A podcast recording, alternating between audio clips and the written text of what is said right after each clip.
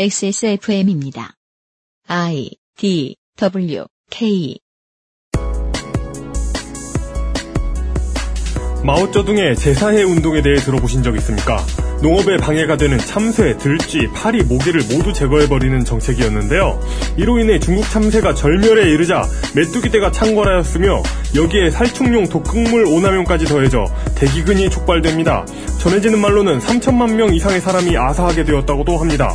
우리는 이 이야기를 통해 인간이 특정한 목적을 가지고 생태계를 교란하기로 결정했을 때는 보통 그 결과 중에 재앙이 반드시 포함되어 있는 것은 아닌가 하는 의심을 갖게 됩니다. 2014년 11월 셋째 주 금요일에 히스테리 사건 파일 그것은 알기 싫다에서는 지난 10년 그리고 앞으로도 오랫동안 논란의 한가운데에 서 있게 될 미래 식량 자원에 대한 현대 과학의 접근법에 대해 이야기해 보겠습니다.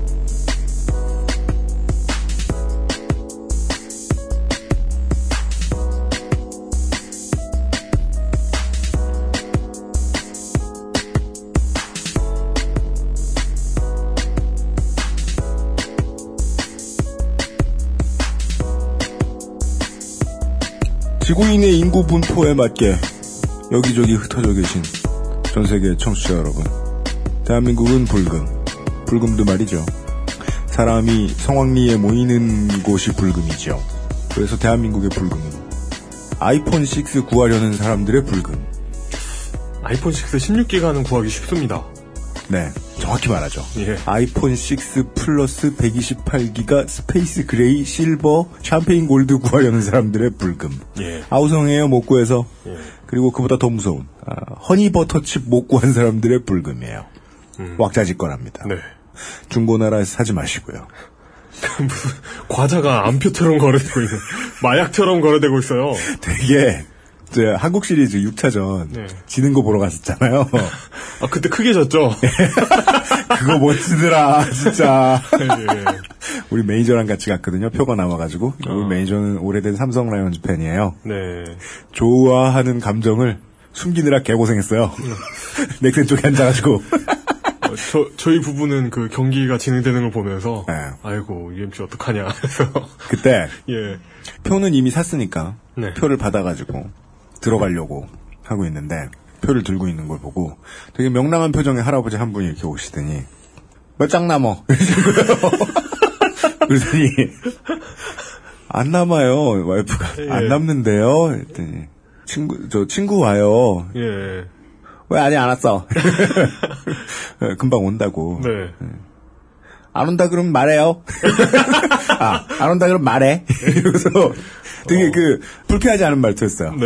예. 그 오랫동안 그 서비스업을 자주 해보신 음. 암표 서비스업 그런 말투였어요. 암표 중개무역 이런 예. 거. 그 남은 빨리빨리 말해. 이걸 가시더라고. 저는 정말 신기한 게 여, 네. 여전히 신기한 게 축구장의 암표 장사들. 응, 응, 응. 왜요? 아, 그렇구나. 아, 불쌍해. 표를 못 구하는 일이 있어야 암표 장사가 있을 텐데. 아 근데 갈 때마다 이렇게 네. 계시는 걸 보면 음. 분명히 뭔가 수요가 있긴 있는 것 같아요. 세상에 네. 인구 분포만큼 네. 호갱이 있는 것 같아요. 음. 아니면 그분 막 무료표를 한 반값에 파나? 아, 진짜? 무료로 받은 표를 아, 반값에? 그렇게 파나? 그럴 수도 있겠다. 꼭 필요해서 암표를 산 경험이 있으신 분들더러 도덕성에 뭐 흠집이 있는 사람이라고 뭐라 그러는 것이 아닙니다. 다만 자리가 남을 것 같은 곳에 가서 암표 사진 마시고 즐거운 주말 되시고요. 예, 예. 네. 히스테리 사건 파일 그것은 알기 싫답니다. 책임 프로듀서 유현수입니다. 정치인 이용 상임수석입니다. 안녕하십니까. 그 하루 만에 뵙네요. 그렇습니다. 예. 한 주 밀리게 돼서 죄송스럽다는 말씀을 드리면서 광고 듣고 와서 얘기해 보겠습니다. 금요일에 히스테리 사건 파일 그것은 알기 싫다는 에브리온 TV 다 따져봐도 결론은 아로니아진 바른 선택 빠른 선택 1599 1599 대리운전 스마트폰 바깥에서 만나는 애플리케이션 축제 앱쇼 2014에서 도와주고 있습니다. XSFM입니다. 어플리케이션 박람회 앱쇼 코리아라고 있지?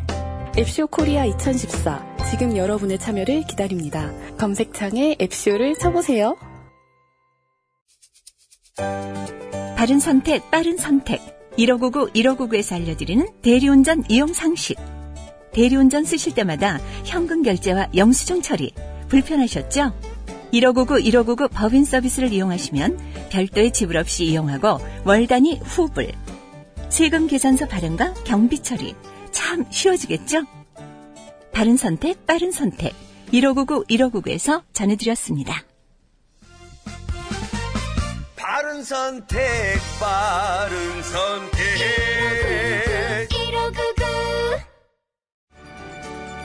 처음 만나는 오프라인 모바일 축제 한국경제TV 주최 어플리케이션 박람회 앱쇼 코리아가 2014년 12월 12일부터 12월 14일까지 서울시 지하철 3호선 학여울역 세택에서 개최됩니다. 어플리케이션과 모바일 액세서리, 웨어러블 디바이스 등 앱과 관련된 모든 제품이 총출동하는 국내 유일의 어플리케이션 전문 박람회 앱쇼 코리아. 효과적인 마케팅 방법을 찾고 계셨던 개발업체분들의 참여를 기다리고 있습니다. 앱 홍보는 물론 방송 출연의 기회까지 얻을 수 있는 절호의 찬스 놓치지 마세요. 자세한 사항은 검색창에 앱쇼를 쳐보세요. 광고와 생활.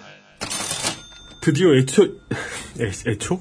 드디어, 내가 미초. 드디어 앱쇼 2014 광고가 12월을 끝으로 마무리됩니다.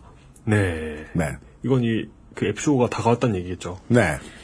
어, UMC는 이거 분명히 중간에 자빠질 거라며 호언장담했지만 그렇습니다. 정부 지원 없이 중소기업들과 소비자를 연결하는 전시회 정말로 열리게 되었습니다. 그런데 이런 그 이런 전시 있잖아요. 네. 사실 전시나 행사, 결혼식도 행사잖아요. 무슨 얘기를 하려나? 그러니까 결혼식도 소- 그 결혼식장 들어가 봐야 한다 이런 얘기가 있듯이 뭐요? 이런 전시회도 문 열고 들어가 봐야 알 수 있는 겁니다. 전시회장 문이 열려 봐야 알 수 있는 거죠. 갑자기 웨딩드레스 네. 입은 사장님이 눈물을 흘리며 뛰어나올 수도 있어요. 어, 이 전시회는 무효야! 이러면서. 예.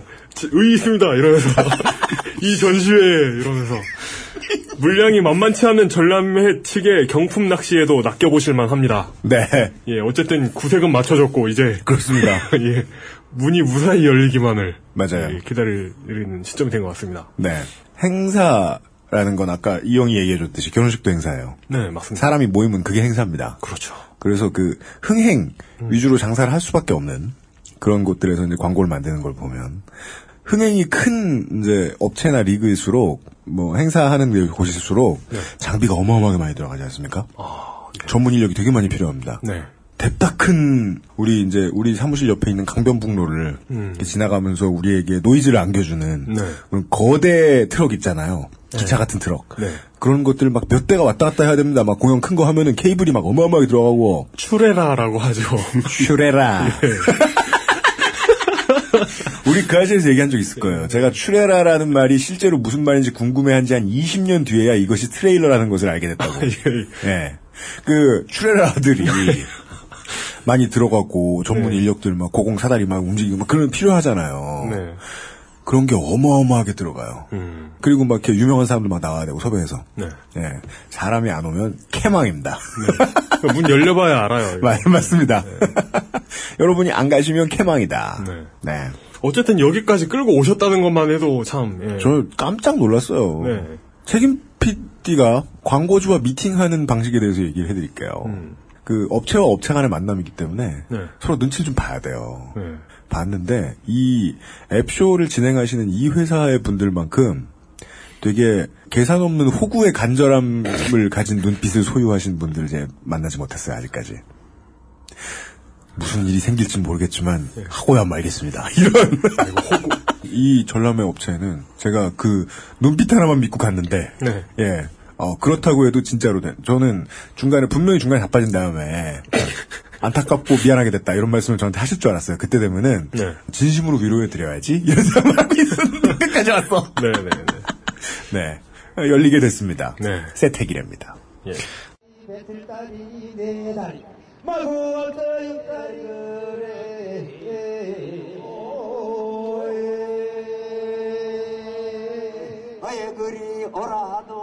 쌀과 대한민국의 이야기. 대한미국. 제2화. 오늘날의 농업. 그리고 농경제.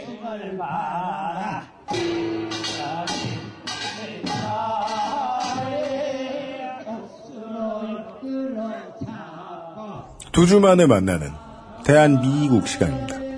두 주 전과 마찬가지로. 두 주 전과 마찬가지로 앰뷸런스가 지나가네요. 아마 그건 그렇고. 두 주 전과 마찬가지로. 지금 저희 앞에는 도움 말씀을 주고 계신 녹색당 경기도당의 최은식 정책위원장님이 나와주셨습니다. 안녕하셨습니까? 안녕하십니까. 예, 반갑습니다. 네. 첫 녹음하실 때그 창문 열려 있는 거 아니죠? 닫혀 있어요. 볼게요. 닫혔어, 닫혔어. 내가 닫았어. 그래, 그래요? 근데 저래. 아, 왜 저러나. 저- 아, 거인들이 거인용 오토바이를 타고 지나가는 것 같아요. 두주 전에 처음 녹음을 하실 때 이런 류의 녹음 행위 이런 거 해보신 적이 없잖아요. 예, 그렇죠. 처음이었죠. 예. 네. 그래가지고 이게 참 신기해요. 초보의 A4는 소리가 커요. 왜인지 모르겠지만 종이 소리 자르는데 엄청난 기술이 투여됐네요. 아, 그래요? 예. 그래서 처음에 좀 이렇게 첫 시간에 상당히 에, 말씀은 안 하셨지만 이 심적인 패닉을 좀 겪으신 것 같아가지고 고, 고생을 하셨구나 이렇게만 생각하고 있었는데 어, 의외로 청취자분들의 반응이 괜찮았다. 네, 그 노련하, 노련하게 이렇게 모든 위기를 잘 극복하시고. 아, 네, 네, 예. 네. 그렇죠. 아, 물론 저는 이게, 이게 꼭 위원장님이 잘해서인가. 예, 편집을 잘해서입니다. 예. 네, 그렇게 생각하고 싶습니다. 예. 첫 시간에 대해서 매우 성의 있는 청취 소감들이 몇 개 들어왔는데, 음. 칭찬을 얘기할 만큼 방송 시간이 넉넉하진 않으므로, 간단한 반론 하나가 들어와서 소개를 해드리겠습니다. 어, 실명을 가려달라는 말씀은 없었기 때문에 공개합니다. xsfm25@gmail.com으로 보내주신 메일들 가운데 하나만 좀 들려드리죠. 안녕하세요. 제 이름은 한의선이고요. 농학을 공부하는 학생입니다. 농악? 농학. 아, 농학? 아주 사소하다고 할 만한 사항이 제 의견과 배치되는 듯해서 부끄러움을 무릅쓰고 글을 보내봅니다. 저는 이명박 정부의 녹색 정책과 이와 관련해서 언급된 농촌 정책을 변호하고 싶은 생각은 없습니다. 그때 말미에 언급됐던 녹비 작물 지원 정책도 분명히 일관된 농업에 대한 정책의 흐름에서 나왔다기보다는 말씀하신 대로 주먹구구식의 정책이었을 것이 매우 자명한 일임을 잘 알고 있기도 합니다.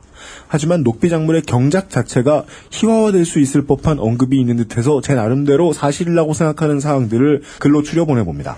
결론부터 말씀드리면 녹비 작물을 경작 구조에 포함시키는 것은 농업 구조 자체로 볼 때는 매우 바람직합니다. 특히 이는 관행 농업과는 다르게 영양의 순환을 중요하게 여기는 유기농업 혹은 친환경 농업에서 특히 그러합니다. 많은 녹비 작물이 공기 중의 질소를 토양으로 고정할 수 있는 두과식물에 속합니다.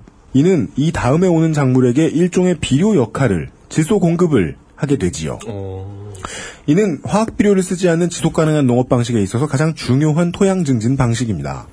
더불어서 겨우내 혹은 장마철에 자칫 침식돼서 지하수 오염을 일으킬 수 있는 미네랄 및 영양분을 자기 생체에 가두어 다음에 올 작물에게 남겨주는 역할도 녹비 작물의 몫입니다. 녹비 작물을 키우는 동안 일어나는 긍정적인 토양 구조의 변화, 병해충 방지, 토양 생물들의 활성화 등도 잘 알려지지 않은 효과입니다. 많은 사람들이 오해하고 있는 것이 친환경 농업 혹은 유기농업의 방식이 퇴비를 농토에 때려박는 것이라는 건데요. 사실은 녹비 작물을 이용한 여러 작물의 윤작이야말로 언급한 농업 방식의 핵심이라고 하는 것이 더 타당할, 적어도 학문적으로는 그러합니다. 이러한 녹비 작물을 단순히 잡초라고 부르는 것은 타당한 일이 아니라고 생각합니다. 마- 맨 마지막에 한 문장 써주셨는데 에, 이분의 본지를 좀 와일드하게 갖다 붙이면 어, 녹비 작물과 로봇 물고기를 좀 구분해 달라 아, 예, 예. 이런 말씀인 것 필요하죠. 같아요. 네. 아, 저도 텃밭을 하고 있는데요. 아 그러십니까? 예, 텃밭을 하고 있는데 그 자연 순환 텃밭 이런 걸 하고 있는데요. 네. 아, 녹비 작물까지는 아닌데 농약을 안 친 그런 벼들을 볏집을 갖다가 구에다가 볏집을 쭉 깔아요. 네. 깔고 그 볏집이 이제 비료가 되는 거죠. 그게 삭으면서. 음. 예. 과거에는 그런 농업이 아주 자연스럽게 이루어졌다고 약간은 그 다른 작물들을 이용해서 그것이 비료가 되게 하는 윤작의 형태가 그런 거잖아요. 네. 예. 예전에는 잡초였다고 부르는 그런 것들이 지금 이제 그거를 더 많이 연구해서 체계적으로 뭐를 재배하면 좋다. 그래서 그런 것들을 연구해서 그 녹비 작물들의 어떤 목록을 만들고 그런 것들을 이제 기르게 하고 그런 것을 정책적으로 지원하는 건 네. 어, 바람직하다고 생각합니다. 아, 네. 그렇군요. 몰라버렸습니다. 그럼에도 불구하고 이분도 어맹부 정부의 농촌 정책을 변호하겠다는 아, 다는 건 아니다. 네. 예, 라는 말씀을 하시긴 하셨는데 어, 일단 저희들은 그거에마저 이제 뭔가 이렇게 붙여놨던 느낌표를 물음표로 대체하는 걸로 예, 오늘의 얘기 시작해 보겠습니다. 잘했으면 잘한 걸 수도 있죠, 뭐. 그럴 수도 있다는 거죠. 예. 네. 예. 지난해의 역사를 좀 훑어드렸고 이번 시간에는 제가 에, 얼핏 들은 바로는 한 두어 가지 정도의 토픽이 있는 것 같습니다. 이제는 또 갑자기 얘기를 해볼 만한 때가 됐어요. 어제도 잠깐 말씀을 드렸다시피 갑자기 우리 대통령이 여기저기 FTA를 때려박고 다니시는 바람에 A4지 한 두세 장 정도로 정리, 예, 정리되는 광속으로 예. 그리고 나라마다 그 A4지 두세 장을 복사해서 돌렸을지도 몰라요. 그렇죠. flyer 두 번째 장 중간 정도에는 뭐 그 나라 이름이 나라 헷갈려서 아, 틀리게 있어요. 걸어 예, 열고. 예. 그 그때는 그냥 귀하 예. 귀국 예. 그러는 바람에 우리가 어, 오늘 할 얘기가 본의 아니게 또 시류에 맞아버린 듯도 합니다. 해체, 분내, 붕괴,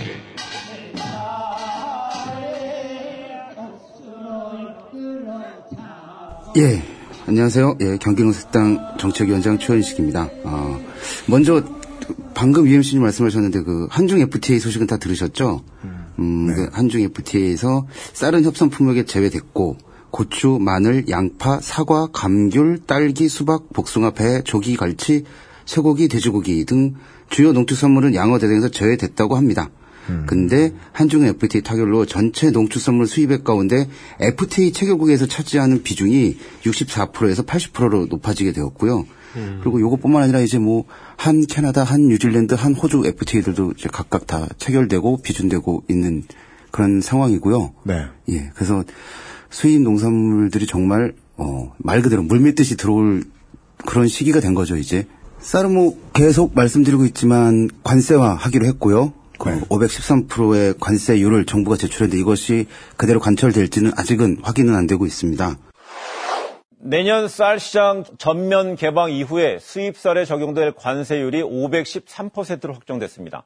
이 그런데 이런 높은 관세가 국제협상 과정에서 유지될지가 관건입니다. 새정치민주연합은 고율 관세가 완벽한 보호 대책이 될 수 없다고 비판했습니다. 향후 추진될 FTA나 TPP 협상에서 상대국의 요구에 따라 얼마든지 낮추어질 가능성이 있고 야당은 또 관세율의 인하 방지를 위해 고율 관세의 법제화를 요구했지만 정부는 따로 국회 동의를 받을 사안이 아니라는 입장을 밝혔습니다. 어, 정말 뭐 농업 하시는 분들 입장에서는 설상가상 뭐 이렇게 뭐 표현하실 수 있겠고요. 음, 아유, 제가 이제 지난주에 막 농업 정책에 대해서 쭉 얘기하고는 했는데 사실은 들으면서 저보다 더 잘하시는 분도 많을 거고 어, 예전에 이현심도 자주 말씀드리, 자주 이게 썼던 표현이긴 한데 저도 저도 모릅니다. 예. 그래서 제가, 제가 그따위 표현을 쓴 적이 많습니다. 예. 그래도 나름 성실하게 좀 찾아보려고 노력하고 있고요. 그래서 좀잘 전달되도록 할게요. 네, 제가 그 이 방송하면서 보람되기도 하고 우울하기도 한 게 그거죠. 어떠한 부분에 대한 방송을 하면요, 꼭 관련된 박사과정 몇 분이 꼭 나타나.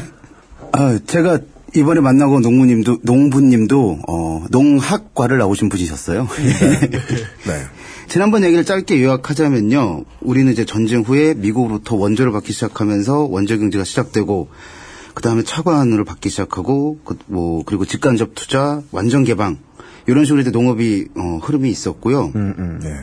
그런 결과로 큰 틀에서 농업의 상황을 진단해 보자면 농업 해체, 농민층 분해, 농촌 붕괴 이렇게 크게 세 가지 틀로 말씀드릴 수 있습니다. 그 농업 해체에 대해서 말씀드리자면 이제 현재 농업 현장에 많지는 않지만 이제 자본이 결합한 기업농 그리고 정부가 94년부터 육성하기 시작한 전업농들이 이제 생산을 주도하는 흐름이 보이고요. 농업의 다원적 기능이나 기본적인 산업적 역할을 제대로 발휘되는 지위가 보장된 것이 아니라 기업농, 전업농이 주도하면서 농업은 이제 하나의 업종처럼 음, 됐고요.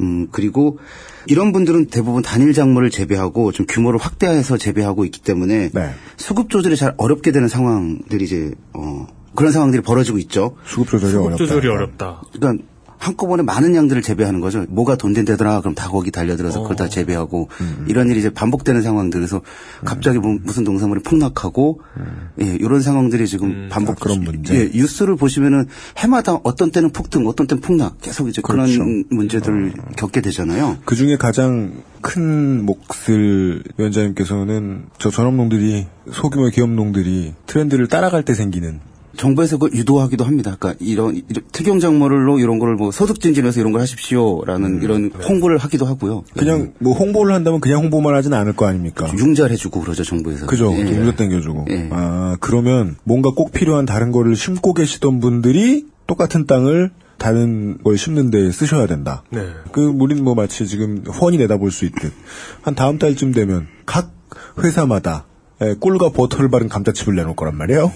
어, 이미, 그런 이미 거죠. 좀, 이미 좀 나오고 있더라고요. 네, 네. 시작됐겠죠. 네. 예, 원래 그런 거는 롯데가 제일 빨라요. 예, 예, 제일 빠르다는 건 제일 먼저 개발한다는 게 아니라 제일, 빨리- 먼저 따라해요. 음, 제일 빨리 베끼죠. 네. 예. 그러면 참 신기하죠. 롯데 초코파이는 아직도 그렇게 맛이 없어. 네. 자, 이제 이어갈게요. 음, 그리고 이제 농민증 분해는 음, 1960년대 이후부터 농산물 개방, 수출 유제 산업 정책이 펼쳐지면서 농업에게는 이제 저임금을 주기 위해서 저고가 정책을 계속 실시했었고요. 그러면서 농민들은 도시로 도시로 이제 이동을 하게 됐고 저임금 노동 인력이 계속 도시에 공급이 된 거죠. 가정농은 이제 오래전부터 해체가 되고 있었지만 89년 수입 자유화 조치 이후로 본격적으로 수입 개방이 되면서 이농 탈농한 인구가 상당히 많았습니다. 그리고 이제 아까 말씀드린 기업농, 전업농으로 대표되는 소수의 상층농, 조금 이제 부유한 분들이 음, 생기게 되고요. 중간층, 소농을 비롯한 하층농들은 이제 갈라지게 된 거죠. 이렇게 분화, 분화가 이제 되기 시작한 거고. 네. 이제 통계를 보니까 2010년도 통계에서 1헥타르 이하로 농사를 짓는 농가 호수가 전체 농가의 65%를 차지한다고 하고요. 네. 1, 1에서 2헥타르 정도가 20%, 2헥타르 이상이 15% 정도입니다. 어. 예. 그 헥타르면 어느 정도예요? 평이나 뭐, 마지기로 따지면 어느 정도입니까? 대략 3,000평 정도 어. 보시면 될 거예요. 예. 네. 3,000평을 사람 사는 집 넓이로 생각하면 안 되죠. 강남 3,000평 아파트. 그러니까요.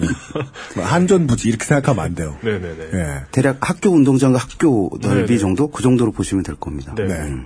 그 정도에서 이제 만들어낼 수 생산할 수 있는 수확량을 생산 생각을 해보면 도시 사람들이 생각하는 것만큼 거대한 땅은 아니다. 그렇죠.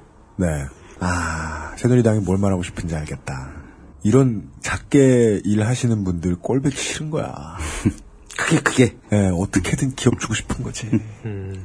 이렇게, 이렇게, 이렇게 조그만한 땅 쪼개가지고 농사 짓는 사람들은, 어, 정치 자금을 안 주죠. 이용이 물뚱이한테 잘 배웠어요. 모든 건 돈이다. 네. 여담인데요. 실제로 이제 그런 일들이 있거든요. 어, 우리가 잘 아는 예, 구체적으로 여기서 언급을 해도 뭐 되겠죠. 그거 하나니까 하림이라는 업체 있잖아요. 그거 하나죠. 예. 어, 엄청나게 이제 규모가 급속도로 커졌고 우리나라 닭은 거의 다 하림이 싹 쓸다시피 한 상태이고 지금. 네. 예. 근데 그 하림에서 이제 계약을 그 해서 양계하시는 분들하고 계약을 맺어서 물건을 공급받는데 그 닭들을 공급받는데 네. 근데 그 양계하시는 분들의 생산 설비 이런 거를 이제 늘리고 이런 걸 갖다가 확대하고 할때그 네. 돈은 정부가 융자해 주거든요.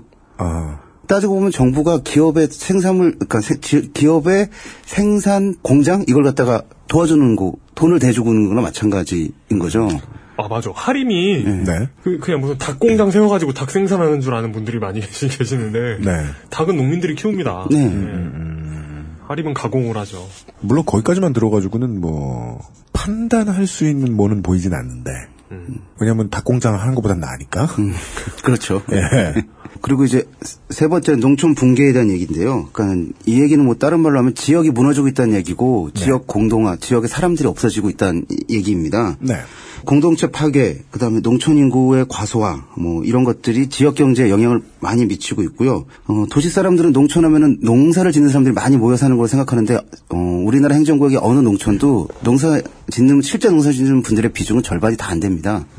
이제 거기도 관공서가 다 있어야 되는 것이고, 네. 예 그리고 뭐 기본적으로 이제 그거를 움직이고 농산물을 움직인다거나 판매한다거나 이런 거에 종사하는 분도 있을 수 있고, 네. 예 다방도 있고, 예. 아. 미용실도 있고 뭐 이런 것도 다 있게 마련인 거니까. 농협도 있고, 예. 교통수단도 있고, 예. 우체국도 있고. 그뭐 행정 서비스 공공기관, 예. 네. 예. 아, 그렇게 강조되네. 그런 사람들이 50%가 넘어갈 정도로 사람이 없다. 음. 그렇게 되는 거죠. 읍내에 사는 그 몇 사람이 대다수일 정도로. 음. 네. 농업이 되려면 농기계 파는 사람, 뭐 농자재를 대는 사람, 뭐 다 있게 마련인 건데 이 사람들이 이제 농사 짓는 인구가 줄어들면서 이 사람들의 경제에도 이제 뭐 타격이 오기 시작하는 거죠. 그런 일들이 이제 벌어지고 있고 그 농업이 피폐해지고 농촌 인구가 감소하면서 다른 산업 분야에 있는 인구들이 이제 도시로 도시로 이제 가는 거죠. 그러니까 뭐 그, 그분들은 땅을 갖고 있으니까 그러니까 이동을 더 쉽게 할 수 있는 거잖아요. 네, 어, 여기 여기 돈벌이 안 된다. 딴 데 가자. 이런 식으로 이제 그렇게 되면 지역은 더 줄어들게 되는 거고 그런 일들이 계속 벌어지고 있는 거고 이게 음, 우리가 옛날에 이제 배웠던 뭐, 뭐, 두레, 뭐, 이런 거, 향약, 네, 향약. 예, 예, 뭐 네. 이런, 이런 것들도 이제 안 이루어지게 되는 거죠. 사람이 적게 되니까. 그리고 네. 고령화가 됐으니까. 이- 이런 것들도 이제 없어지게 되는 거고.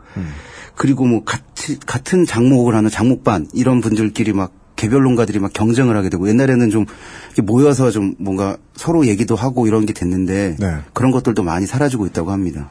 농업 해체, 농민층 분해, 농촌 붕괴 이 세 가지 큰 문제가 복합적이고 상호 유기적인 관계 속에서 전반적인 농업 농촌 문제를 야기하고 있습니다. 어, 근데 여기서 핵심은 농업 해체가 되겠고요.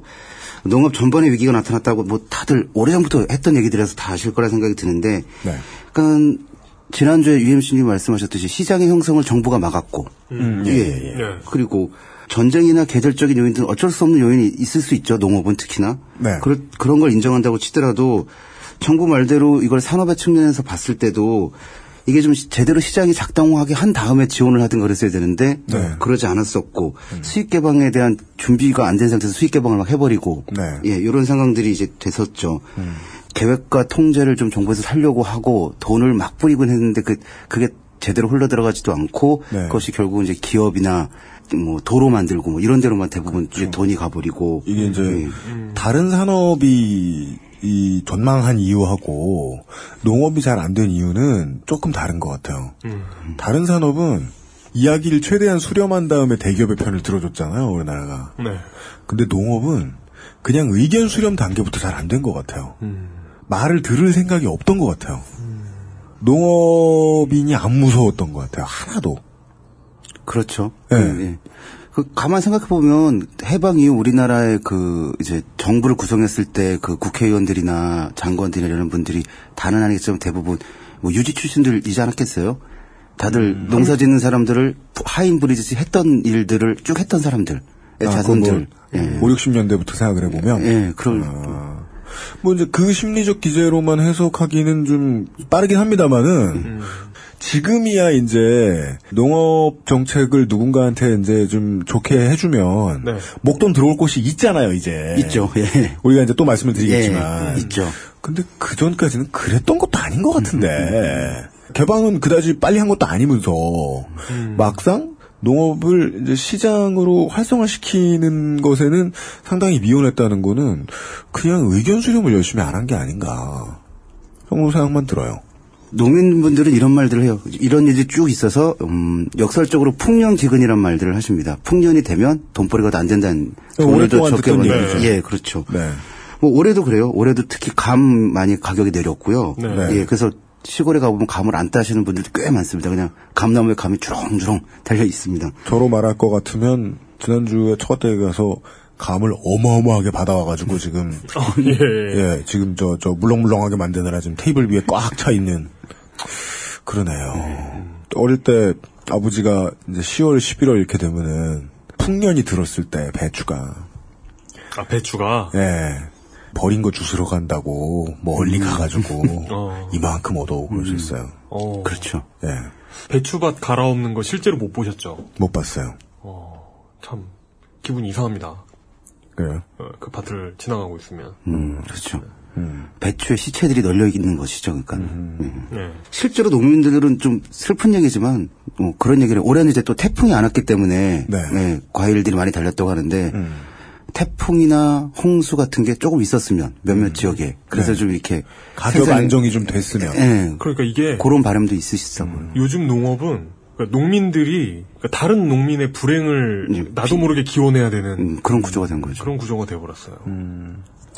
시장 구조는 확실히 그냥 야생이네요. 전반적으로 이제 어, 쭉 지금 의 농업 농촌에서 벌어진 일들을 이제 말씀드릴 텐데요. 그 전에 먹거리 우리가 농산물을 결국 먹는 거잖아요. 먹거리에 대한 얘기들을 좀 짧게 몇 가지를 해볼게요. 네.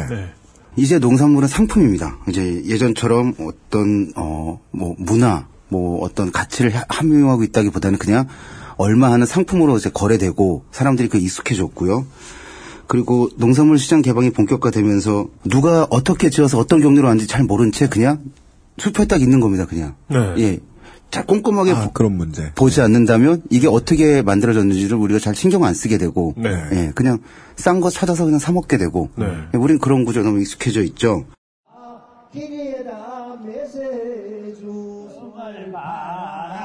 씨 없는 농업. 씨 없는 농작물. 그러면서 이제 먼저 드릴 말씀 종자가 좀 사라지고 있습니다. 그러니까 농사를 지키는 종자들이 사라지고 있는데요. 네. 우리나라는 이제 점점 종묘 회사라고 그러죠. 이런 회사가 여러 개 있었는데 네.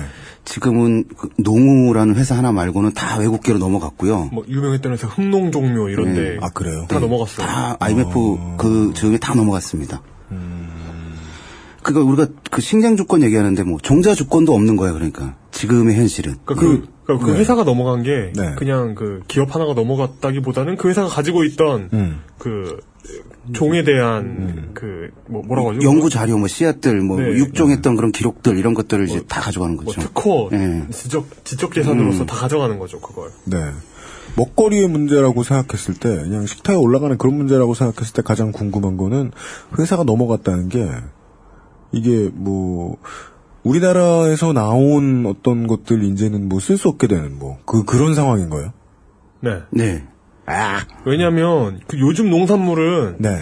그 농산물이 이렇게 생산이 되면 음. 꽃이 피고 열매가 맺잖아요. 네. 거기에 씨가 있을 거 아닙니까? 네. 그 씨를 심는다고 그 농작물이 나지 않아요. 예, 지금 그 얘기를 하려고 하는 건데요. 어허. 예. 그 얘기를 자세히 말씀드릴게요. 예. F1 종자라고 말을 하는데요. 육종 기술이 발전하면서 종의 형질이 이제 우수하게 계속 교배해서 이런 우수한 품종을 만들어냈는데 이 품종은 다음 세대 씨를 맺질 못해요. 그러니까 맺더라도 굉장히 이제 그 우수한 형질이 한 세대에서 끝나버려요. 다음 세대로 가면 그러니까 올해 농사 진 거를 씨를 받아다가 내년에 심으면 내년에는 아주 소, 소출량이 형편없이 떨어진다거나 네. 아니면 잘 자라지 못한다거나 기형적으로 작다거나. 예. 그렇게 만들어낸 거예요. 그리고 그런 종자들은 또 다 외국계라고 그랬잖아요. 대부분 저뭐 남미나 중국 이런 데서 이제 저렴한 인건비를 줄 수 있는 곳에서 대량으로 재배해서 그것들을 이제 파는 거죠. 음, 네네네. 해마다 그 농부들 해마다 그 종자를 사야 되는 것이고. 그러면 종자 회사는 해마다 그 종자를 팔아먹는 거죠. 독점적으로 예. 팔아먹겠네요. 그렇죠. 종자 회사가 매우 원할 만한 상품이네요. 씨 없는 거. 네. 그 일부러 이렇게 만들어낸 거고요. 들어본 바에 의하면 음, 고추가 많이 달린 다는 다품종, 다수확 품종은 1200알에 4만 5천 원. 네. 병충해 강하다는 특수 종자는 7만 원 정도라고 해요. 종자 가격 꽤 비싼 거죠. 그리고 이 종자 가격은 이제 회사들이 뭐 마음 먹으면 얼마든지 올릴 수가 있는 것이고요. 네. 예, 이제 그런 구조가 된 거고. 그리고 이제 그 종자 개량 중에 또 이제 터미네이터 종자라는 게 있습니다. 그러니까 이 터미네이터 기술이라는 건 어 그 식물들이 자살하게끔 만드는 거예요. 예? 그러니까 씨앗을 아예 맺지 못하도록. 그러니까 아, 아까 말한 F1 종자는 이제 이걸 심더라도 제대로 마- 이게 우수한 형질 한 데서 끝나는 건데 네. 이건 아예 이제 씨앗을 안 맺도록 열매가 달리지만 씨앗은 안 맺히도록. 둘 다 하여간 생물의 본성을 없애버린 건 뭐 똑같네요. 네, 그렇죠. 네. 자살하게 한다니 무슨 연가신가 그런 거 아니에요? 네. 음. 이거를 뭐, 뭐 이렇게 되게 어려운 말들이 많은데, 그러니까 스스로 독소를 분비하도록 만든대요. 그렇게 이제 하고 있고, 네. 그리고 이런 것들을 이제 실험하는 과정에서, 음, 그냥 실험 중인 것도 막 파는 거예요. 종자회사들은. 예. 어, 이거 그냥 사봐라 이러는 거죠. 그래서 심고 실패 실패하면 니 탓. 성공하면은 이거는 계속 팔아도 되겠네. 아, 이런 식으로. 사봐라 하는 거는 이제 최종 소비자한테 오기 전까지 최종 소비자 종자 회사의 최종 소비자는 농 농부죠. 예, 예. 농업하는 분들이니까 예. 그럼 그분들이 책임지게 하는 거면은 이게 제약회사하고 좀 다르네요. 제약회사는 그렇게 해서 팔고 싶어도 못 하니까 가난한 사람들에게 저 알바비 줘가면서 약 실험하잖아요. 네, 네, 그렇죠. 그것도 매우 나쁜데 그 정도로 끝나는 선이 아니라 올려가지고 먹는 사람들까지 다 영향받는 거라고 해도 제재할 조항이 없나 보네요. 종자 같은 경우에는 잘못된 거라도 그냥 팔아보고. 네. 그러니까 뭐 그래서 이제 손해배상이라든가 이런 것들을 이제 요구하는 농민들 한국에는 좀 덜한데 뭐 이렇게 저- 전 세계적으로 보면은 남미나 이런 쪽에서 이런 문제가 아주 크게 벌어지고 있고 뭐 과격하게 시위하시는 농민들도 꽤 많다고 예, 그렇게 들었습니다. 그리고 나서 WTO 개방이 되고 이제 그 농업 관련된 초국적 자본들이 어, 엄청나게 이제 들어오고 있고 이 사람들은 농산물 소비 시장으로 이제 한국을 주목을 했고요. 음, 그러면서 값싼 이제 수입 농산물들을 이제 들어오고 그러면서 국내 농산물 가격은 하락하고 이거는 지난번에 다 말씀을 드린 거고요. 그러니까 문제는 초국적 기업에 의해서 우리의 농업 정책들이 어느 정도 이렇게 틀 안에 그냥 가둬진 형태, 그들이 원하는 형태 정도의 정책만 피게 되는 네. 뭐 이런 이런 시- 현상이 된 거죠 지금은요. 어, 해외 업체가 들어왔는데 자연스럽게 그들을 위한 독점 시장 비슷한 것이 열렸다. 예. 네. 시장이. 그렇죠. 음, 알겠습니다. 종자에 관해서 이렇게 말씀드렸고요. 그리고 이제 음, 여러분들이 많이 들어보셨을 이제 GMO라는 게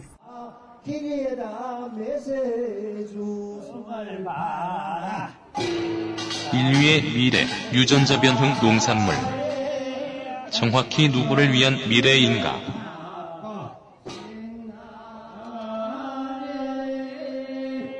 유전자 변형 농산물이라고 하죠. 네. 그 우크라이나 사태가 GMO 때문에 벌어졌다는 얘기를 이제 들어보셨나요? 들었는데 뭐, 무슨, 이게 무슨 얘기죠? 완벽하게 확인할 길은 없어요. 네, 그렇죠. 확인할 길은 없고. 그- 왜냐하면 전쟁이 누구 때문에 일어났는가 같은 거를 이렇게 홍보하는 사람들은 없단 말이에요. 음. 예. 간략하게 말씀드리면 우선 이제 GMO 예를 들자면 어, 그런 거예요. 그러니까 월남전에 사용한 고엽제 에이전트 오렌지라는 게 네네네. 있죠. 예. 이게 농약이죠. 미국에서 이제 오리건주나 남미의 브라질 같은 열대우림에서 옥수수를 쫙 심어요. 그리고 거기다가 라운드업을 쏟아 부어요. 그 제초제를요. 네네네. 그러면은 풀과 옥수수 모두가 죽겠죠. 음. 근데 유전자를 조작한 옥수수를 심는 거예요. 거기 그 제초제에만 견디게 견디는 유전자를 넣어서. 네네. 예. 그러면은 농약을 쫙 뿌리면 나머지는 다 죽고 개만 살아남게 되겠죠. 아, 그죠? 그렇군요. 예. 예. 그러니까 유전자 농산물은 농약하고 같이 움직입니다. 음. 네. 어, 어, 어, 아, 예, 예, 예, 예. 아, 농, 아, 그, 그, 종자 회사가 농약하고 세트로 팔겠군요. 예, 그렇죠. 음, 그러니까 그 작물만 살아남게 하는 그런 유전자 조작을 해놓고 나머지는 다 죽이는 농약을 계속 파는 거죠, 이제. 음, 네. 예. 그러게요. 이 초짜가 듣기에는 되게, 신기하게 느껴지긴 하네요. 그것까지 해냈단 말이야. 네. 그렇죠. 네. 한국은 매년 794만 톤의 GMO 콩과 옥수수, 카놀라를 수입하고 있어요. 수입하고 있는데 이 중에서 식용은 190만 톤 정도 됩니다. 사료용까지 포함해서 해마다 794만 톤이 들어오고 세계의 두 번째 GMO 농산물 수입국입니다. 한국, 한국이요? 예. 음, 많이 갖다 먹네요. 예. 네. 다른 나라들은 GMO 표시를 철저하게 하는 곳들이 많아서 사람들이 잘 소비를 안 하기 때문에 음, 돈벌이가 안 되죠. 그 첫 번째는 일본이고요. 음, 근데 일본은 주로 사료용이고요. 아, 우리나라도 뭐 비율로 보면 주로 사료용이라는 예. 말에 그렇게 뭐 이렇게 좀 모자라진 않. 그렇죠. 저희도 해요. 주로 사료용이에요. 예. 그리고 근데 저희가 조금 더 좀 그런 게 그 참치캔에 들어가는 그런 기름들 이런 네. 이런 것들이 GMO 카놀라유. 네 그러군요, 주로. 그렇죠. 그거 하나는 초짜 입장에서도 분명히 예측 가능하네요. 가격 경쟁력이 열라 센가 보다. 음, 그렇죠. 예. GMO 농산물 수출에 길을 열어주는 역할을 하는 게 미국이 중심이 되는 이제 WTO 체제이고요. 네. 그들의 입장에서 볼 때는 한국은 참 음, 착한 호구죠. 예. 음, 네. 예. 뭐, 뭐, 이제는 화도 안 납니다. 어느 분야에서는 그런가? 그렇죠. 네. 네. 그리고 이제 뭐 GMO 그 아, 딱 하나 있구나. 모바일 폰. 네. 착한 호구 아니야. 예. 예. 왜, 왜 호구가 아니에요, 모바일 폰에서? 예? 애플 거 잘 안 사주잖아. 아니죠. 사, 삼, 삼성의 호구죠. 삼성의 호구죠. 네. 삼성의 호구죠. 아, 여- 제가 드리려고 하는 말씀은. 네네. 예. 해외 시장의 문을 얼마나 잘 열어주느냐. 아. 해외 기업에게. 아. 예, 그렇게 아, 삼- 따지면. 삼성에게 유리한 것은 들어가지 않아. 잘, 잘 열어주지 않아요. 여권의 입장에서는 ActiveX만한 애국자가 없는 거야. 아우. 마이크로소프트 OS 더 안 팔게 해주고 막. 예. GMO 기업 중에 제일 큰 건 이제 몬산토라는 그런 회사 이름 들어보셨을 거고요. 몬산토 회사의 보- 그 서울 지사가, 아, 그 한국 지사가 광화문에 있습니다. 아하. 예, 아주. 몬산토 왠지 이제 요즘에 제가 제일 나쁘다고 보는 건데 아고라에 출처 없는 내용을 팩트인 양 담아서 글을 쓰시는 분들 있잖아요. 그게 이제 퍼지게 되면 음. 예 보통 부정적인 효과밖에 안 나오는데 그게 이제 우리가 전에 얘기했던 나쁜 의미의 음모론인데 네. 그 그런 분들에게 요즘 미국 돈에 붙어 있는 그 눈 눈떼기 그 뭐죠 그거? 프리메이슨. 네. 프리메이슨과 같은 느낌으로 에, 많이 들리는 이름. 몬산토. 오늘은 GMO 생산 세계 1위 기업인 몬산토에 항의하는 집회가 많은 나라에서 열렸습니다. 집회가 열린 국가는 50여 개에 달하는데요. 전 세계적인 반발의 이유는 무엇일까요? 여러 연구 결과에 따르면 GMO 식품은 면역 체계 파괴, 알러지, 심지어 아동 학습 장애에 이르기까지 많은 질병을 유발시키며 잠복 기간도 길다고 합니다.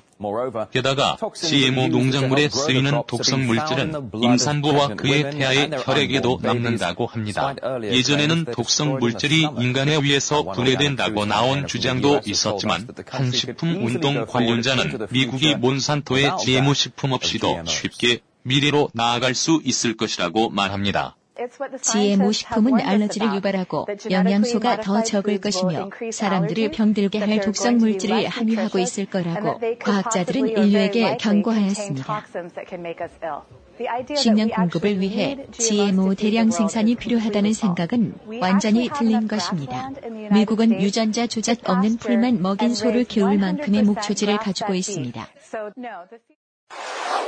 뭐 정확히 확인된 정보는 아니지만 뭐 이거 설이죠. 설인데 지금의 우크라이나에서 벌어지는 전쟁은 미국과 러시아의 전쟁이 아니라 GMO와 반GMO 간의 싸움이라는 설이 있습니다. 반GMO가 누구예요? 지금의 유럽 연합 회원국들이요. 그 유럽에서는 GMO 농산물에 대한 좀 혐오 혐오라고 혐오라고 네네네. 표현해서 이런 게 좀 굉장히 많이 있고 그렇죠. 자국의 농산물 지키려는 것도 많고 네. 이런데요.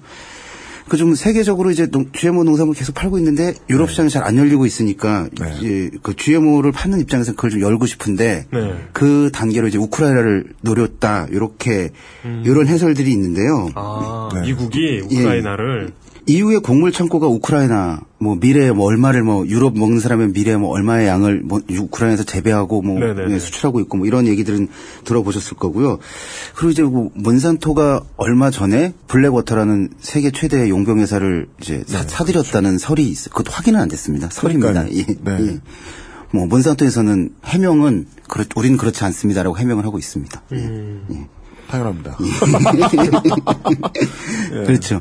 근데 우크라이나가 이제 지금 이전의 대통령은 GMO를 반대하는 입장 쪽이었고 그래서 그 사람들이 블랙워터들이 작업을 해서 대규모 반정부식을 해서 그 사람을 몰아내고 어, 친 GMO 생각을 가진 사람을 안- 대통령에 앉혔다. 푸틴은 그걸 가만히 두고 볼 수 없어서 전쟁을 일으켰다라는 그런 설인데요. 예, 그 푸, 푸틴이 GMO 농산물에 전쟁을 한 거군요. 이 그렇죠. 설에 의하면. 예. 네. 유전자 조작과도 싸우는 푸틴. 예. 그렇죠.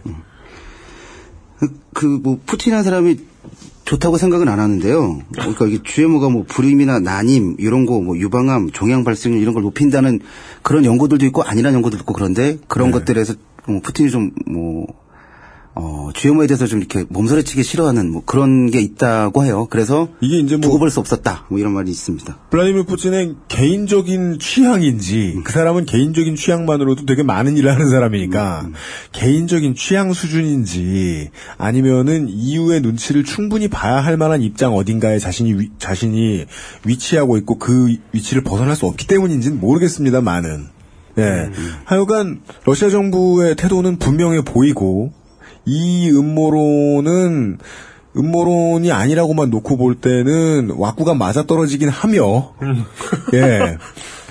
다만 확인은 할수 없다 정도입니다. 그래서 저도 열심히 찾아봤는데요. 그 뭐 RT 뉴스나 내추럴 뉴스 등을 읽으면 이제 나온다고 하고요. 이것은 전 농림부 장관이었던 김성훈 전 장관님께서도 이 얘기를 하고 다니셔서 어느 정도 신빙성이 있나 싶어서 말씀을 드렸습니다. 그런데 확실한 건 아닙니다. 예. 네. 그 신빙성 검증의 도마 위에 매우 자주 오르는 얘기다 정도로 생각해 주면 되겠습니다. 야, 이거, 이거 그 어떤 그, 모호, 모호한 발화의 어떤 총집합이다, 지금. 전쟁을, 는 반대한다. 예. 하지만, 하지만 가능성은 열려 있다, 이거. 예. 러시아 입장에서 보자면 우크라이나하고 2,000km 이상 국경을 맞대고 있는데 네. 우크라이나의 GMO 농산물들이 대규모로 재배가 되기 시작하면 네. 어떤 식으로든 그 러시아 농산물에 영향을 미칠 거라는 생각을 뭐 충분히 할 수도 있을 것 같고요. 실제로는 러시아 및 EU의 가장 강력하고 신경 쓰이는 이웃 나라예요. 우크라이나는. 예, 그렇죠. 예. 사실 우크라이나와 러시아가 네. 그러니까 현, 현대사에서 이렇게 각자의 길로 갈 거라고는 생각하기 어렵지 않나요? 그래요? 역사적으로 단 한 번도 떨어져 본 적이 없어요. 지금 말고는. 아, 그건 음, 그런데. 네. 근데 이제 그 우크라이나의 목소리가 왜 이렇게 큰가를 얘기하기 시작하면 음. 물론 뭐 이게 워낙에 농사하기 좋은 나라라는 것도 있겠습니다만은 그 농사하기 좋은 나라라는 지위를 그 놓친 점도 있고 안 놓친 점도 있는데 아, 안 놓친 점만 얘기할 것 같으면 그랬기 때문에 언제나 구소련 연방에서도 목소리가 가장 컸단 말이에요. 그렇죠. 그렇죠. 러시아를 제외하고 네. 생각해 보면 히틀러가 러시아 소련에 쳐들어간 것도 우크라이나 쳐들어간 사실 거죠. 우크라이나하고 네. 카프카스에 쳐들어간 네. 거잖아요. 네. 지금도 무시할 방법이 없다. 음. 심지어는 전 세계가 또 한 가지 추측은 러시아 농산물들을 GMO의 안전한 농산물이라고 어떤 프리미엄 이런 걸 붙여서 수출을 더 잘하고자 하는 뭐 그런 방안일 수도 있는 거고요. 음. 우린 GMO의 안전한 농산물들을 수출하는 나라다. 이런 걸 통해서 조금 더 비싼 농산물을 수출할 수 있는 뭐 그런 계기가 되지 않을까 생각도 들고요. 여러 가지로 음. 복합적이겠죠. 예. 네. GMO에 대한 것들이 이제 GMO가 위험하다, 위험하지 않다 논쟁은 참 많은데요. 네. 그러니까 뭐 제가 이제 뭐 몇 가지를 간단하게 언급을 해드릴게요. 네. 1989년 일본 기업 쇼와덴코에서 유전자 제조와 박테리아를 이용해 생산한 트립토판을 섭취한 북미 일부 사람들이 호산구 근육통 증후군에 걸려서 오한과 근육통에 시달리다가 37명이 사망하고 1,500여 명이 그 병으로 고생을 한 그런 사건이 있었습니다. 숫자가 큰 걸 보니까 이건 실험을 한 게 아니라 판매했나 보네요. 네, 판매한 겁니다. 예. 쇼와덴코? 예. 어. 그리고 이제 독성 유발과 관련해서 가장 많이 논란이 되는 사례는 1998년 유전자 변형 감자의 독성을 제기한 영국의 로웨트 연구소 푸스타이 박사의 연구 결과인데요. 네. 이 박사는 병충해의 저항성을 지니는 스노드롭의 렉틴 유전자를 삽입한 유전자 변형 감자를 이용해서 먹는 실험을 했는데 일반 감자에 렉틴 단백질을 첨가해서 먹인 쥐는 별 문제가 없는데 유전자 변형 감자를 먹인 쥐에서는 면역계 손상과 장기 크기의 변화가 관찰되었고 오. 예기치 못한 독성 발현이 이 원인이다. 이렇게 어, 푸스타이 박사 얘기를 했고요. 네. 음, 여기에 대해서 또 반론이 있어요. 충분한 영양분을 공급하지 못했다라는 반론이 있었고 거기에 대해서 음. 재현 실험을 해서 또 지지하는 연구자들이 또 재현 실험을 한 적도 있었고 음. 이런 논란이 있었는데 이제 결국 이 실험을 한 푸스타이 박사는 로웨트 연구소에서 잘렸습니다. 어 그래요? 예 그리고 당시 미국의 한 생명공학 회사가 로에트 연구소에 연구 자금을 지원하고 있었던 사실도 추후에 밝혀졌고요. 음, 예. 네네네네.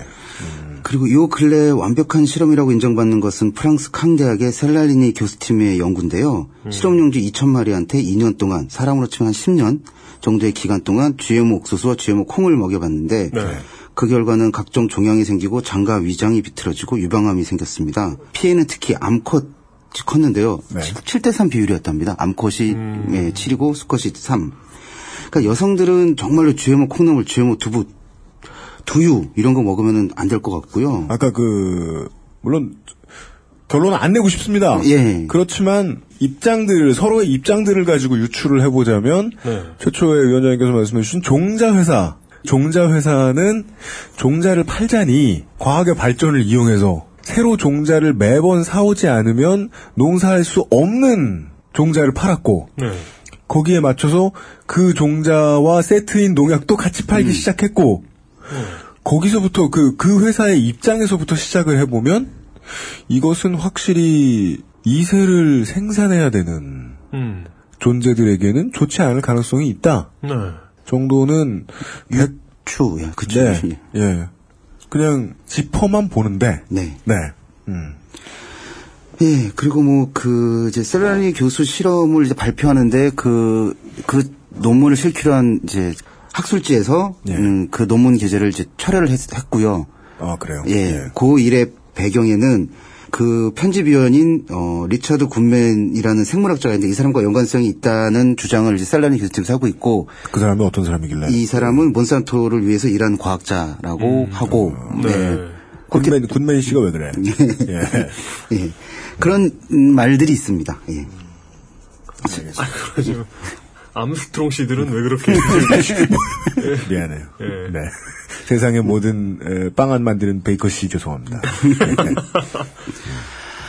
그러니까 뭐 결론 내리기 참 애매한 문제인데 GMO가 안전하다는 연구 결과도 분명히 있습니다. 어, 근데 이제 그런 연구 결과에 그 연구 자금은 어디서 나왔는가? 이걸 또 조사해 보면 또 그걸 그런 걸 추적해 보면 그게 또 GMO 관련 기업에서 나온 경우들도 있다고 하고요. 네. 그러니까 이 판단을 하기 위해서 그냥 저희들이 할 수 있는 최선은 GMO를 그럼 정확히 표시해 달라. 뭐 네. 고르고 골라서 먹자. 뭐 원하는 그건 사람 그래요. 먹고 예. 맞아요. 그렇게 되는 게 낫지 않을까 싶어요. 네. 근데 한국에서는 GMO 표시제가 이상하게 되어 있는데, 그러니까는 어, 원래 GMO 농산물로 어, 다른 것들을 가공해서 만들었을 때그 네. 변형 유전자를 이제 넣는다고 그랬잖아요. 그런 단백질 그 변형된 단백질들이 검출이 안 되면 네. 안 되면 그냥 GMO가 아닌 거예요. 어. 표시를 안 해요 한국에서는. 음. 예. 어, 그렇구나. 예.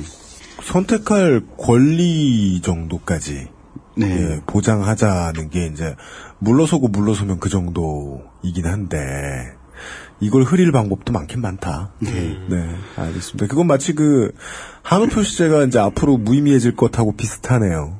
음, 그렇죠. 네, 네, 이제 어디에서 들어온 소여도 그냥 갖다 키우면 이렇게 되니까. 예. 음.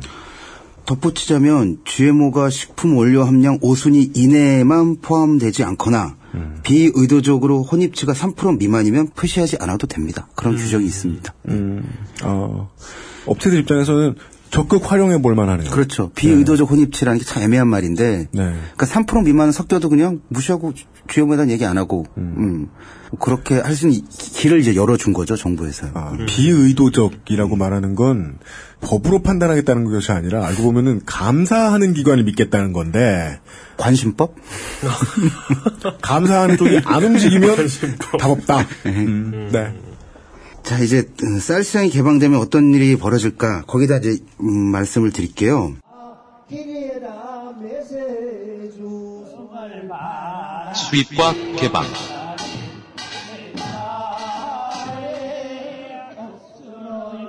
제쌀 관세화는 쌀 수입 전면 자유화나 다름이 없는 거고요. 그거는 뭐 그거는 예. 결코 논리를 비약하거나 추격한 게 아닙니다. 저희가 예. 그 과정이 어떻게 될지는 쉽게 말씀을 드렸고 우리 저 지난주에 충분히 말씀드렸던 것 같습니다. 다 열어줄 텐데 네. 조금만 먹어라고 말로만 하는 것과 다름이 없다. 네. 그러니까 쌀 생산 기반이 무너질 거란 예측을 충분히 할 수 있는데요. 벌써 이제 실제로 올해 쌀값이 내려가는 추세라고 해요. 그 예. 10월에서 12월 2014년간 신고 가격은 80kg 한 가마니에 16만 4,800원으로 이제 예상하고 있는데요. 이게 전년 같은 기간보다 6% 정도 낮습니다. 그래서 정부에서는 올해 쌀 예상 생산량 418만 톤 중에 수요량 400만 톤을 초과하는 18만 톤을 미리 매입하겠다라는 방침을 이제 발표를 했었고요. 그래서 네. 쌀값 하락폭은 한 4.4% 정도로 줄어들 것으로 예상한다. 이게 정부의 발표입니다. 네. 이제 쌀값이 내려가는 건 이제 눈앞에 보이고 있고요. 거기에 또 우리나라의 1인당 쌀 소비량이 엄청 줄었습니다. 그러니까 그게 뭐 가끔 인터넷에 떠 있는 사진이 있는데 과거부터 지금까지 밥그릇 크기 사진들 보면 그렇죠. 밥그릇이 절반도 안 되게 줄었어요. 네. 그건 우리도 알아요. 예. 그 옛날 사람들이 우리를 보고 놀라기도 하겠지만 네. 우리가 옛날 밥그릇을 보면 놀라는 것이기도 합니다. 아, 그, 그렇죠. 제가, 대- 저는 제가 옛날 세대라고 생각 안 하는데도, 네. 쌀의 소비량이 줄어든 거는 그냥 온몸으로 알아요. 음. 요즘 땅에 이 공깃밥 그릇 있잖아요. 네네. 그거 보고, 처음 보고 대충 놀랐던 기억이 나요. 맞아. 뭐야, 씨발, 이게! 했는데 요즘 집에서 밥을 그렇게 먹잖아요. 했는데 지금은 햇반 하나 다 먹고 배불러요. 에이, 그러진 않다. 진짜? 아, 내가 저 밥을 너무 일찍 아, 예. 텀이 짧아가지고 좀, 좀 앞서가시네. 아. 미래에서 오셨구나. 나는 여전히 많이 처먹고 있구나. 네, 예. 네, 알겠습니다. 그 통계를 보자면 2013년에 1인당 쌀 소비량이 1년에 어, 67kg이라고 합니다. 네. 그러니까 사- 이걸 이제 해보면 4인 가족으로 치면 268kg이 되는 건데 세 가마니가 좀 넘는 거죠. 80kg를 따지면. 네. 예. 그리고 이제 우리가 주로 사는 건 20kg짜리를 주로 사는데 맞아요. 네. 이게 지금 시장에서 이제 지역별로 뭐 어떤 브랜드 쌀 이런 것도 있고 그래서 가격이 좀 다르긴 한데 4만 원에서 6만 원 정도 사이거든요. 맞습니다. 예. 네. 예. 그냥 뭐 그냥 그냥 높게 잡아서 6만 원으로 잡으면 1년에 대략 80만 원 정도가 쌀값에 쓰이는 거예요. 80만 원. 예. 네.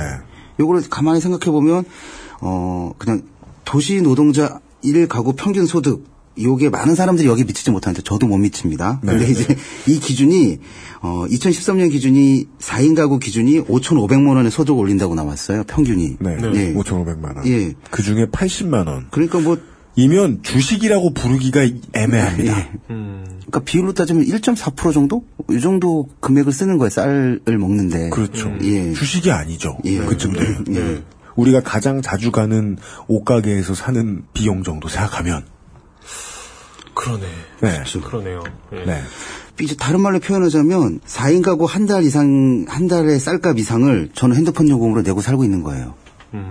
예. 그렇게 치면 한국인들은 비트를 먹고 사네. 그렇죠. 패킷, 패킷? 그렇죠. 패킷을 먹고, 예. 패킷을 먹고 사네. 음.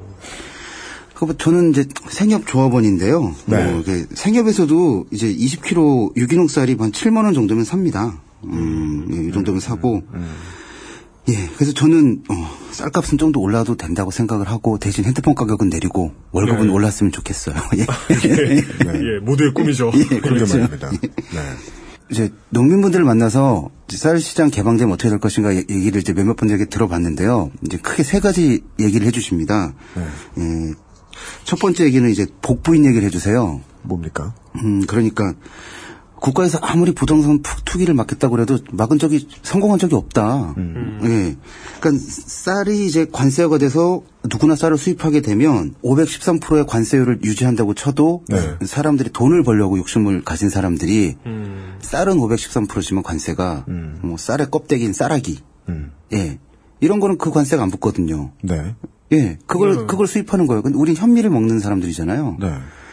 외국에서는 그게 껍데기고 못 쓰는 거지만 우리는 그걸 가져다가 그 쌀론을 띄어다가 뭐 기름을 만든다든가 네. 뭐 원료로 쓴다든가 아니면 네. 그걸 갖다가 뭐 현미 강정 뭐 이런 거 만들어서 판다든가 뭐 이런 식으로 얼마든지 가공이 가능하고 이건 아주 싸게 들여올 수 있는 거죠. 네, 네. 예. 아. 딱 그 백미에게만 적용되는 관세군요. 예. 그, 그것도 말장난이네. 예. 어. 네. 그리고 뭐 이제 중국에서 3, 4년 동 정도 쌓아두었던 낡은 쌀, 고미, 요거를 이제 그게 지금 현지에서는 한 가만이 2만 원 정도 한다고 하는데 오래됐으니까 이제 노래지고 하는데 그걸 그렇게 안 보려고 표백제 뿌려서 음. 그 팔기도 이러다가 한번 걸렸죠 이거는. 네. 예.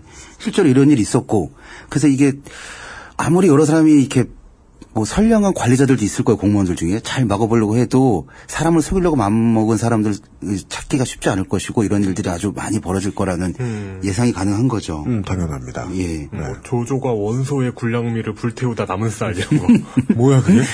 문화재인데 문화재? 그걸 경매해야 되겠는데? 그런 쌀이 수입되나? 뭐지? 아, 그런 느낌에. 네. 이게 그 전쟁터에 이렇게 저 쳐들어가 나와 이제 이겼다 이러고 다들 이제 흩어졌는데. 업자가 지나가다가. 어? 이거 뭐야? 쌀! 오, 대박! 이러더니 수출? 아, 예, 표백한 다음에. 네. 그리고 이제 그 쌀 관세가 되더라도 우리가 의무 수입하는 물량 계속 수입을 해야 됩니다. 의무 수입하는 물량의 관세는 5%거든요. 네. 예. 네, 오- 의무 수입 범위를 넘어간 다음부터 513% 아니에요? 그렇죠. 예. 네. 그 이, 이 5%의 관세를 주고 쌀을 사온 다음에 음. 513% 관세를 다 주고 쌀을 사서 반반 섞으면 250%의 관세밖에 안 무는 게 되는 거예요. 음. 네, 일단 그거는 산술적으로 예상 가능하죠. 예. 그럼 그러면은 충분한 가격 경쟁력이 있고 네. 예, 아주 싸게 쌀을 팔 수가 있는 거죠. 이익은 이익대로 남기면서. 그게 바로 어른들이 얘기하는 절세죠. 예. 그러니까 돈 벌려고 마음먹은 사람들이 이제 장난치기 좋게 된다. 음, 요렇게 말씀들 하시고 장난치기 좋다는 건 규제의 그물이 충분히 촘촘하지 않다는 거니까. 그렇죠. 규제의 그물이 충분히 촘촘하지 않았다는 건 아까 말씀드렸던 대로 규제를 할 주체들이 엉성했거나 음. 아니면 그들도 이해관계의 주인공들 중에 하나거나. 그렇게까지 생각하고 싶지 않지만 그렇게 자, 그렇게 추론되어지죠 자꾸. 예. 음, 네. 답을 내드린 게 아니에요. 예, 누가 몬센토가 전쟁 냈대요? 그냥 저희 상상력의 한계에 대해 말씀드리고 있는 거죠. 그렇죠. 저희들은 이거밖에 안 됩니다. 네, 예. 그거밖에 생각이 안 나네요. 네. 두 번째 하시는 얘기들은 이게 도마 위의 생선이다. 음. 그러니까 513%의 관세율은 계속 공격거리가 될 것이다. 음. 너네 저거 유지하려면 다른 거를 양보해. 이런 식의 이제 그렇죠. 예, 계속 FTA 협상은 정부에서 의욕적으로 열심히 한다고 발표를 했고 할 때마다 이 얘기가 언급될 거고. 20, 아마 뭐 20세기 이후에 관세가 높아지는 거 보셨습니까? 아마 뭐 한 10년 후 아니다 뭐 한 15년 후쯤 치죠. 15년쯤 후에 그때의 이름을 바꾸고 다시 집권을 했을 새누리당의 뭐 국회의원들이 그런 얘기 하겠죠. 이것은 농민들의 집단 이기주의다. 음. 지금은 막 현수막에 자랑스럽게 써놨잖아요. 뭐요? 우리 쌀 지켰습니다. 뭐 이러면서. 513% 예. 관세를 해냈습니다. 네. 이렇게. 음. 참 그런 거 잘 만들어내는 것 같아요. 그 어디 저 스티커 좀 만들어가지고 뿌릴까 봐요. 그 저 뭐냐 포스터 크기 한 3분의 1만한 스티커 해가지고 그 밑에다가 이렇게 붙여놓게. PS 260%입니다 이거. 뭐 이런 거. 지금은 좀 잠잠하긴 한데 뭐 도화 개발 어젠다 DDA라는 게 있었고 그것이 지금 논의되다가 잠깐 멈춰 있는 상태인데요. 그게 이제 논의가 될 때 지금 현행 관세의 무조건 절반 뭐 이걸 이제 선제 조건으로 내걸고 어, 서로 협약을 맺는 거거든요. 네. 그런 것도 있고 그다음에 뭐 환태평양 뭐 TPP 거기서는 아예 관세 철폐가 목표인 거고. 그렇죠. 예. 이렇게 줄줄이 이런 것들이 있는데 우리가 이 513% 지키기도 어려울 뿐만 아니라 이게 늘 공격거리가 될 것이고 문을 열어놓고 들어오지마 들어오지마 하는 거나 마찬가지. 네. 오늘 말씀드린 그대로입니다. 지난주에, 지난주에 말씀드린. 여기 문은 열려 있지만 얼씬도 하지 마. 이런. 네.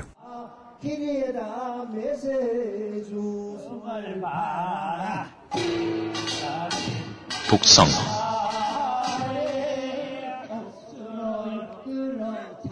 그리고 이제 세 번째는 먹거리 안전에 대한 얘기인데요. 요뭐 걱정되는 게 여러 개 있지만 뭐 한 가지만 요거는 이제 미국의 그 컨슈머 리포트에 나온 얘기라서 이제 비소에 관한 얘기입니다. 그러니까 비소가 뭔지는 아시겠지만 이제 독극물이죠. 옛날에 사약으로 썼던 네. 예, 비상 뭐 그런 거 그런 물질이고요.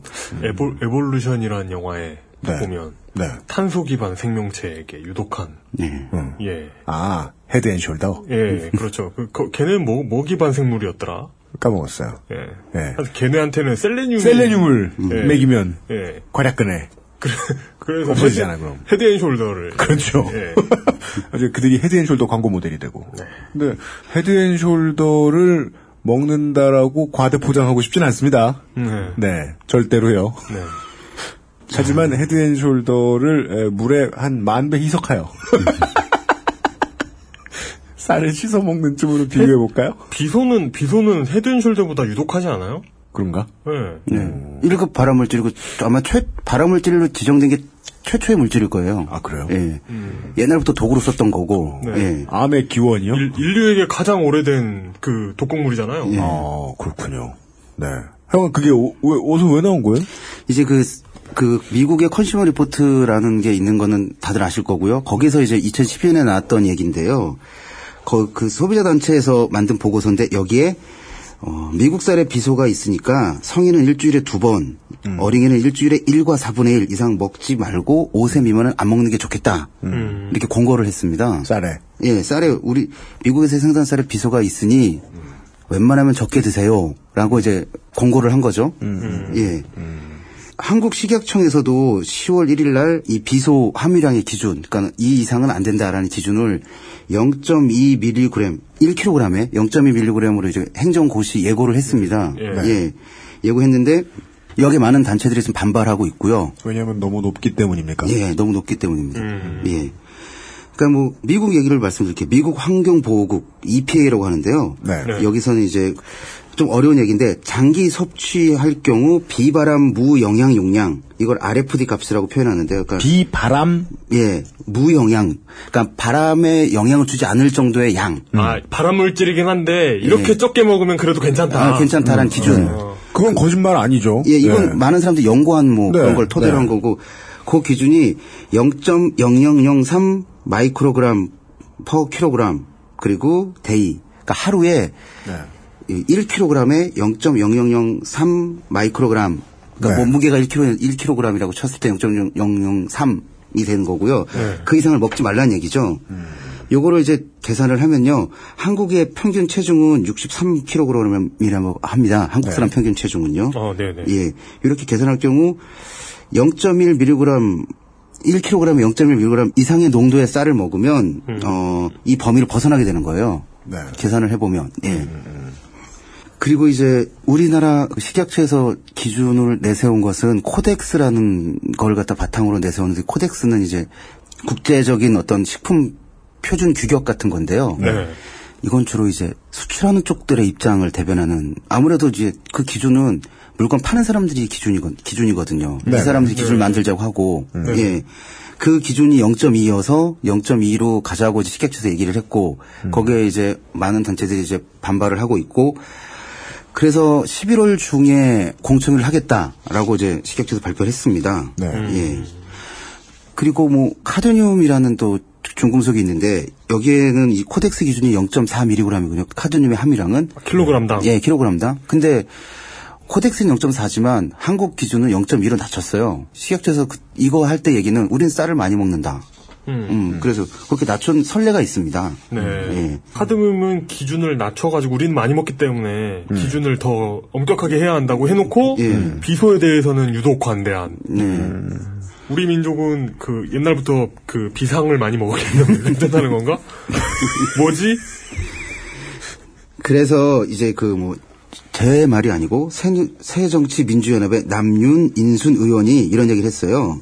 국제식품규격 코덱스에 있는 기준 0.2를 정한 데는 이, 이걸 그대로 따라한 거는 미국의 이해관계를 대변한 게 아니냐.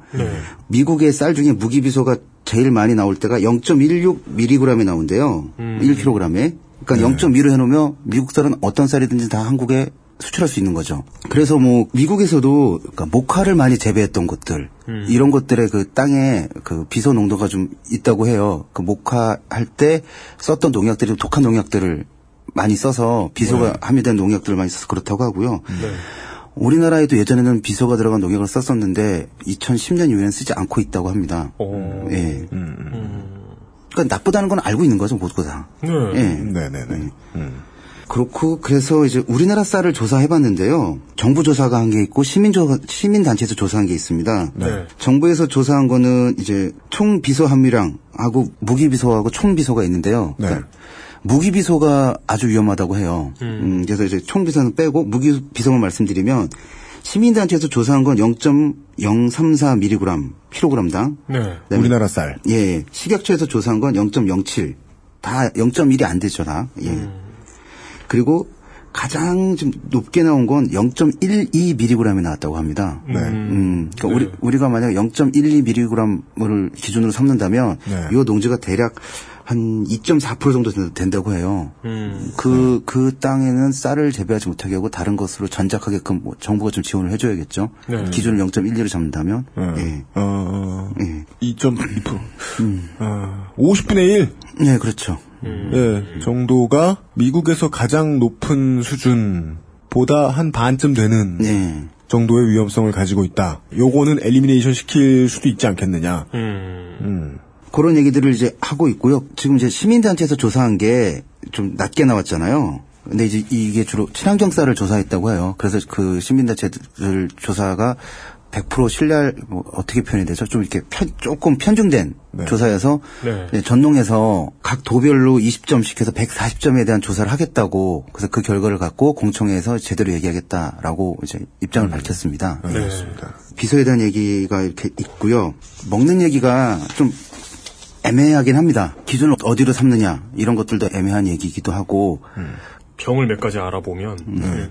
먹는 문제가 정말 사람마다 다 다르게 적용되거든요. 뭘 먹어서 나빠진 사람이 있는가 하면 아, 그거 사람도 그래요. 있고. 맞아, 그건 그래요. 그러니까 이게 네. 뭐 이건 이건 나쁘다 좋다 이렇게 딱 말하기가 음. 그냥 뭐뭐 무슨 바람물들 평생 잘 먹고 장수하는 할아버지들도 계시고 반대인 경우도 있고요. 담배 오래 피고 잘 사는 사람이 있고. 음, 네. 그게 참 애매하죠. 그런데 저 이 말씀을 드렸던 이유는 쌀은 우리의 주식이니까 아무래도 좀더 신경을 써야 되지 않겠는가. 그리고 그러려고 국가라는 게 있는 거고 우리가 그, 그 일을 해달라고 세금을 내는 이유가 되기도 하겠고. 그래서 그런 기준들을 잘 잡아달라라는 그런 의미로 좀 받아들이셨으면 좋겠습니다.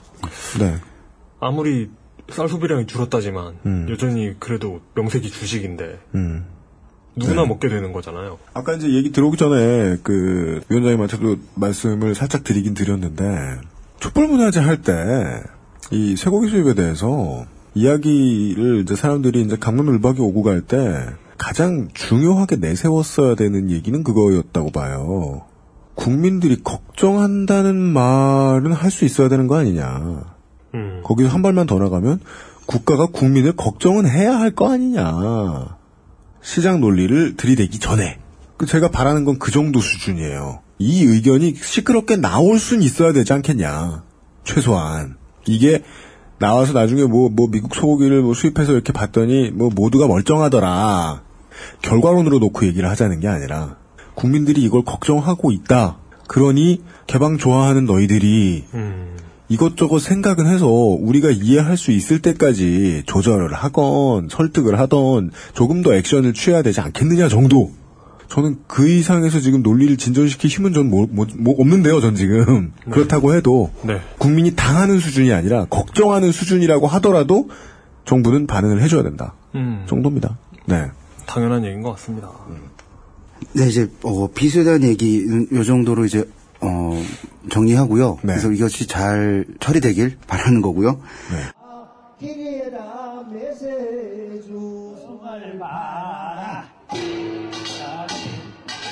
농민이 직접 겪는 오늘날의 시스템.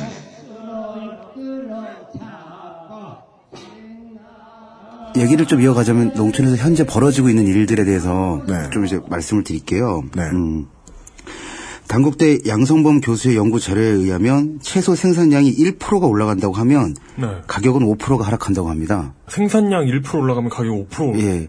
음. 처음에 말씀드렸던 풍년 기근 뭐 말씀드렸잖아요. 네. 이것이 이제 또 연구 자료로도 나와 있는 거죠. 도표화가 된 거죠. 네. 1% 시장이 그다지 튼튼하지 못하다. 어, 이 공식은 왠지 그 고등학교 1학년 정도의 수, 그 수능 모의고사 문제로 나올 것 같은. 그럼 고1들만 해도 이해할 수 있는 수준. 예, 상추가 얼마 이하로 떨어지려면 생산량이 얼마나 늘어야 할 것인가 이런 거. 그러니까요.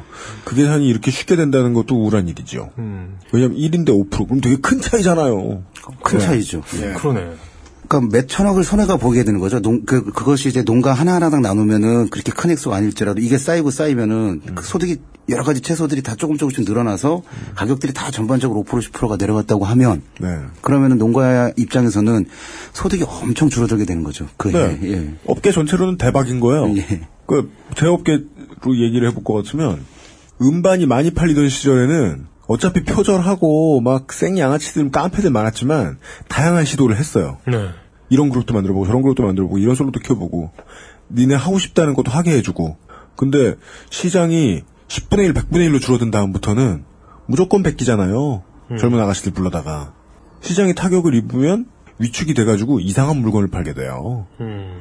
아니면 농업처럼 다른 농가의 불행을 바라면서 농사를 하게 되거나 지난 시간에도 말씀드렸지만 정부에서도 여러 가지 지원책이 있습니다. 지원책이 있는데 네.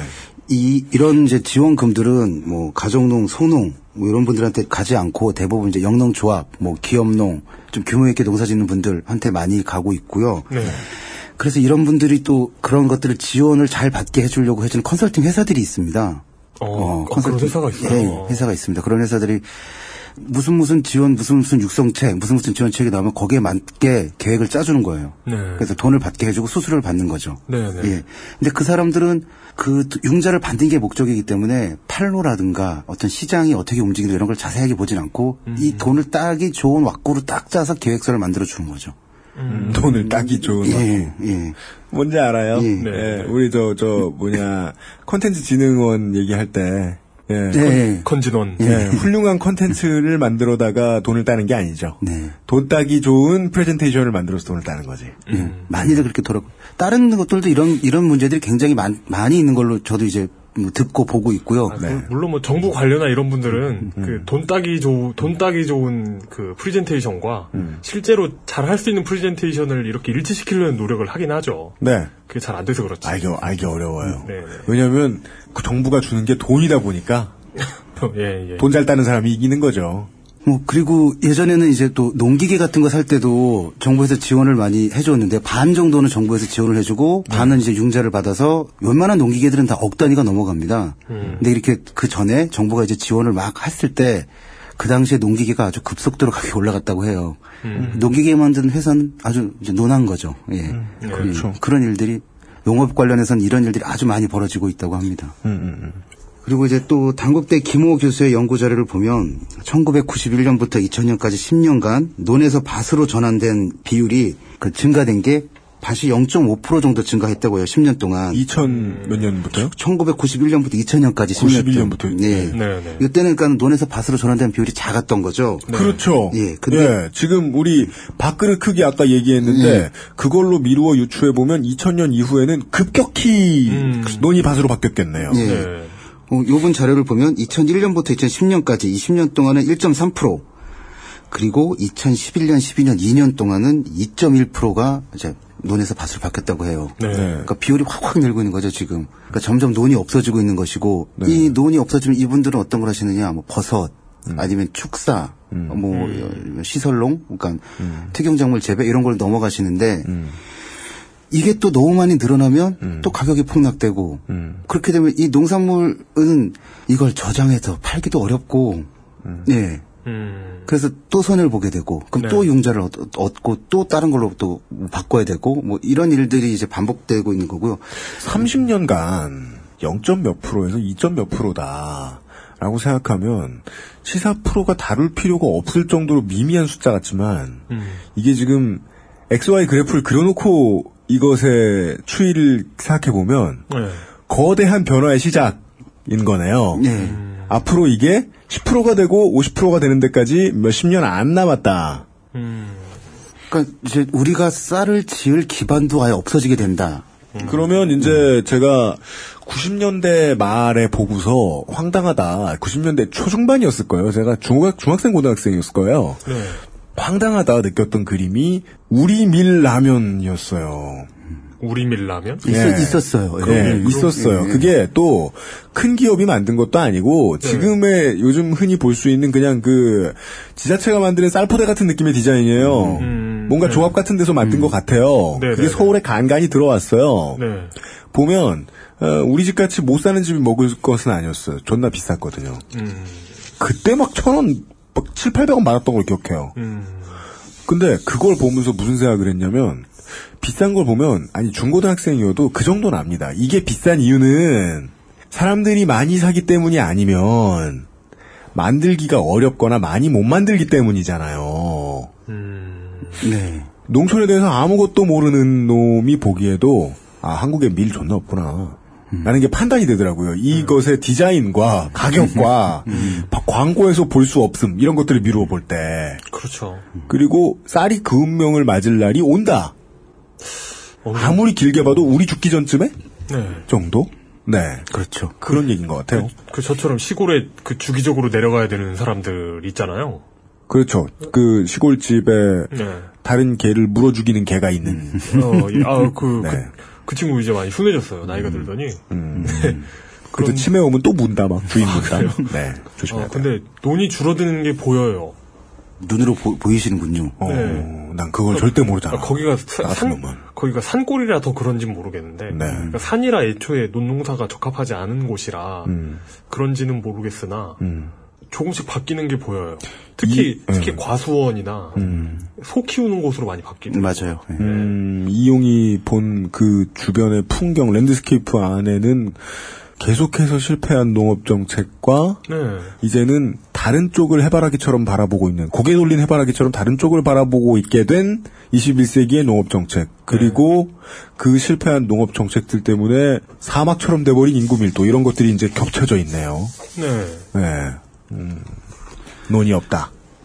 자, 이제 그 지금 농촌의 현실은 UMC님 말씀하신 대로 이대로 가다간 조만간 정말 쫄딱 망할 것 같은 분위기이고 쌀의 쌀을 자체 쌀이란 작물을 우리가 먹을 만큼 재배할 그런 그 틀은 다 사라지게 될 이제 그 속도가 문제인 거지 그럴 경향은 지금 충분히 보이고 있는 거고요. 예, 이걸 어떻게 해야 될 것인가 여기에 대한 대안은 있는가 거기에 대한 얘기들은 이제 음, 다음 시간에 좀 구체적인 사례를 들어서 말씀을 드릴게요. 어, 그 이제 뭐, 저, 뭐 이제 쫄딱망한다는 표현을 저는 아직은 못 쓰겠습니다. 물론 많은 농가들은 쫄딱 망하게 생겼습니다만은 저희가 그걸 이제 충분히 풀어내지 못했기 때문에 그 결론으로 도달할 수 있도록. 근데 대신에 이제 오늘 말씀해 주신 것 중에는 쌀의 소비량이 줄긴 줄었고 네. 우린 그걸 압니다. 온몸으로 압니다. 소화기관이 알고 눈이 네. 알고 기억이 알아요. 근데 그러면 아니 주식이 없을 리가 없잖아요. 먹고 살아야죠, 사람은. 네, 근데 그 주식은 뭘로 변했는가 하고 그 다음에 그 재료들을 생각해 보면 아 한국 거 아니구나. 예, 네. 하고 감이 오게 되죠. 우리가 삼시세 때를 한우로 먹을 만큼 여유 있진 않잖아요. 그리고 그러면 맛 없을 거고. 아, 그래 마- 맛은 있겠죠. 예. 한우 되게 좋아하네? 어, 떻게 맛이 없을 수가 있습니까? 맞아, 지금 되게, 지금 되게, 그, 저, 몇몇 아이돌 잡아가지고 되게 갑자기, 그전에는 저, 아, 저 아는 작곡가 동생이 있는데, 네. 그전에는 완전 쓰레기 같은 데서 혼자 작업하다가, 찢어지게 가난했는데, 우연찮게 이제 아이돌들 잘 잡아가지고, 지금은 매우 넉넉하게 사는 작곡가 친구가 하나 있어요. 아, 아이돌을 잡는다고 표현하는군요.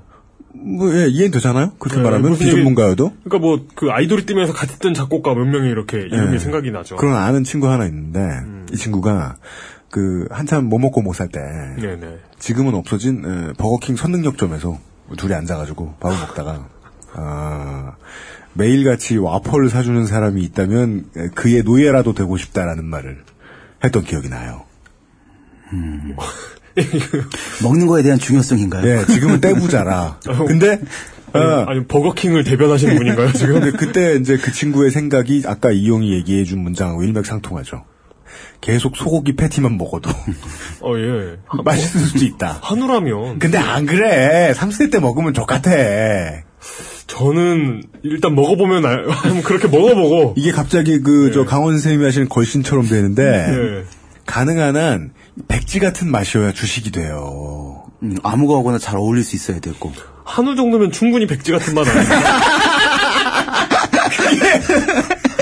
고, 고만 대변해. 예. 그, 충분히, 충분히 백지 같은데. 아, 그러니까 영양이던 맛이던 네네. 혹은 이제 조리를 하는 방법의 다양성이던 음, 그러니까 곡물을 주로 주식으로 쓰는 거 아닙니까? 지구인들이 예전에 그 인류 다큐 또 소 얘기하려 그래요? 네. 아니요, 예, 소는 아니고 소련 땅이죠. 러시아 북극권에 살고 있는 네. 그 예벤키족인가 하는 그 그분들이 있어요. 그, 술록 술록, 예. 술록 따라다니면서. 네, 근데 근데 그분들은 전통적으로 음. 평생 술록고기만 먹어요. 그것밖에 먹을 게 없죠. 예, 술록고기를 삶아서만 먹어요. 음. 평생. 그러고도 잘 살던데. 아, 주, 주식이 수- 수육이셔? 예. 근데 오케이. 아 근데 술록은 되는데 왜 소는 안 돼? 아, 그것도 이제 네. 매우 복잡한 지식이 들어가야 돼요. 네네네. 뭐 이제 단위 면적당 이게 소를 키우는 쪽이 뭐 이게 이제 돈도 돈이고 그다음에 네. 예, 예. 환경도 환경이고 네네. 구황하는 수준은 어느 정도인가 네. 뭐 이런 것도 생각을 해야 될 텐데. 음. 예. 하여간 이용은 내심 소를 주식으로 하고 싶은 어, 예, 예. 예, 현재- 마음은 현재의 로망이죠. 마음은 있고요. 네네. 예. 비근한 예를 들자면 이제 요즘 귀농에 대한 뭐 어떤 흐름, 귀농에 대한 트렌드 뭐 이런 것들이 좀 있잖아요. 네. 귀농하는 사람도 많이 늘었다고 하고요. 음. 예, 그렇긴 한데 이 귀농에 대한 지원책들도 좀 미비하기 때문에 음. 귀농하신 분들은 실패하신 경우도 많고 음. 이렇게 몇 년 계시다가 아안 되겠다 어, 다시 도시로 오시는 분들도 많고 네. 그 귀농하신 분들 농사만 져서 먹고 살기 너무 어려워서 네. 귀농을 했는데도 도시에서 하던 일 음. 가령 무슨 뭐 어, 출판사에 다녔던 분들이라면은 편집 외주 일을 한다거나 음. 뭐 이런 식으로 격가지 일을 하지 않으면은 음, 생존 어려운 그런 말씀들도 좀 하시고요.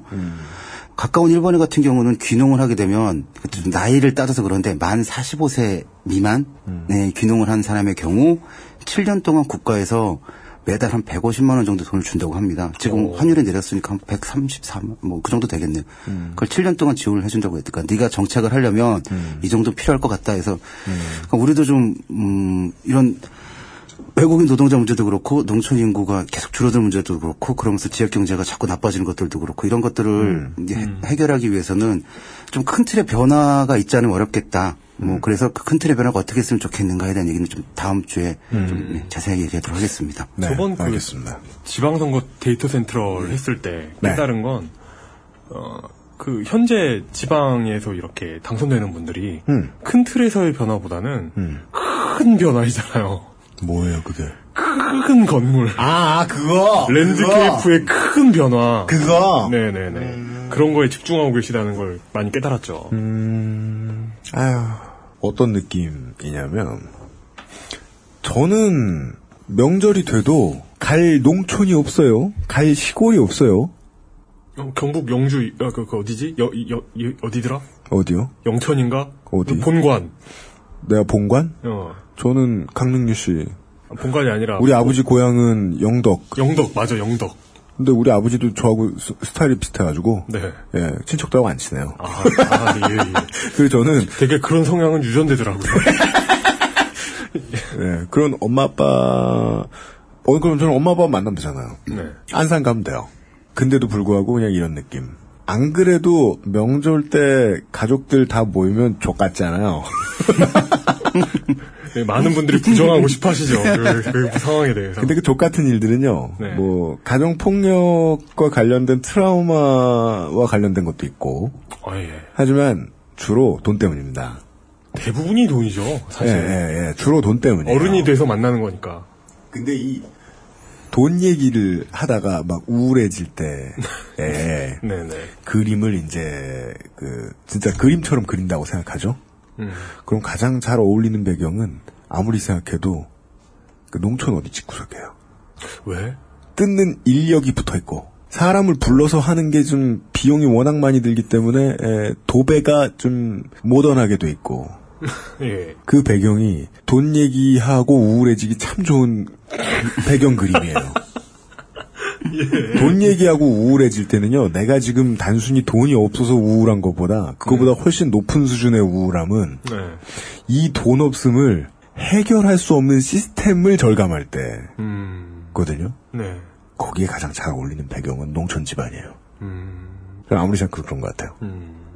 우리가 오늘 그게 왜 그런가에 대한 이야기를 좀 나눠본 것 같습니다. 뭐, GMO에 대해서도 말씀해 주셨고, 한데.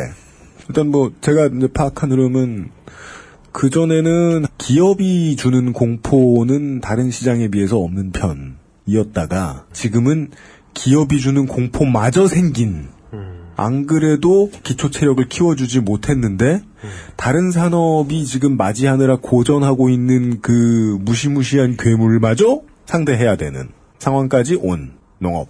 그 중에서 쌀 이야기.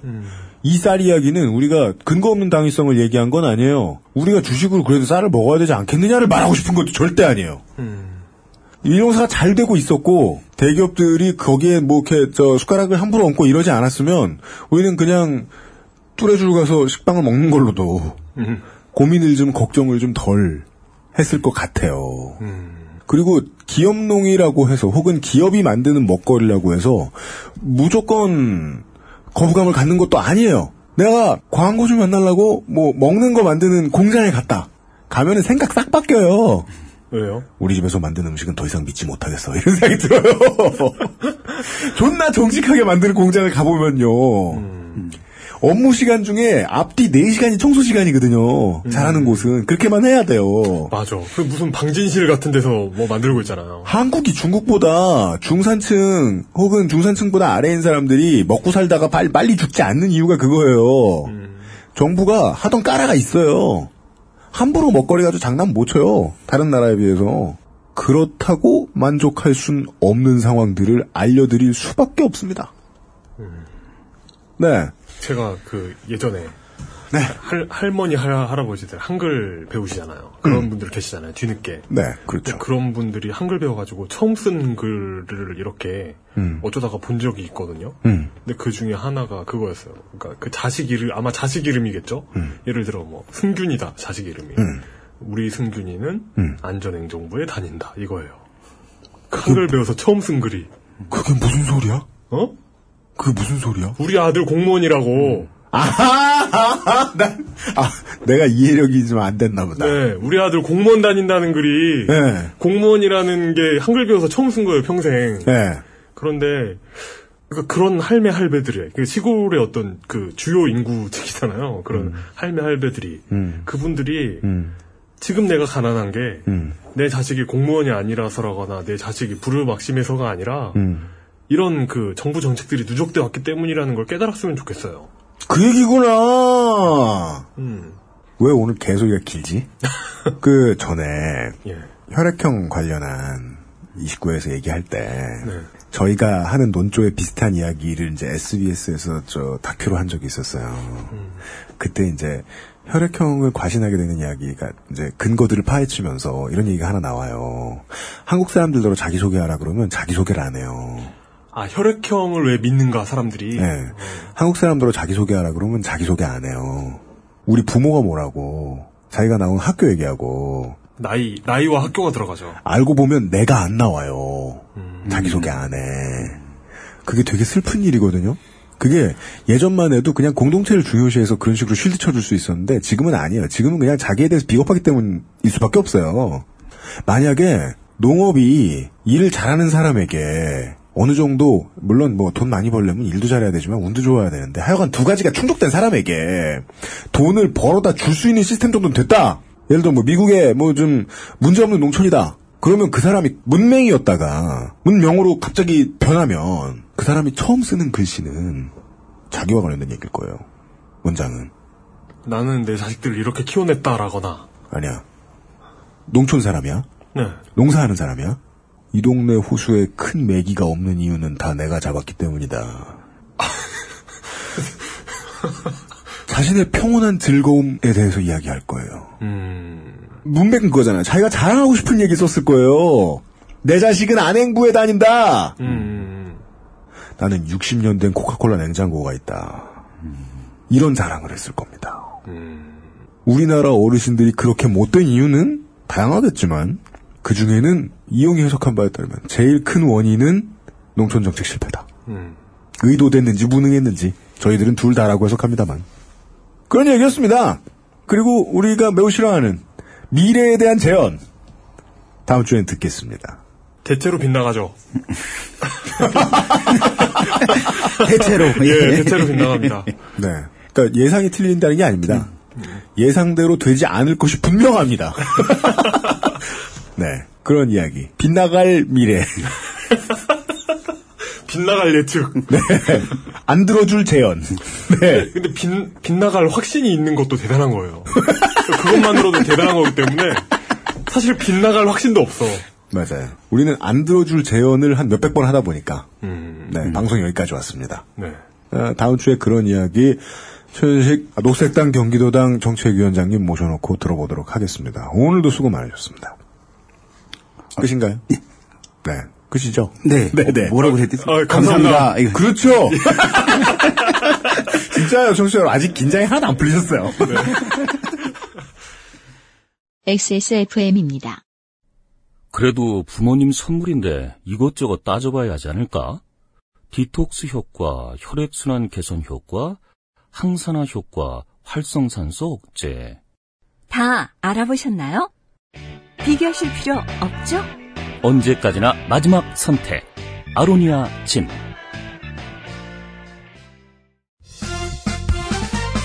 바른 선택, 바른 선택.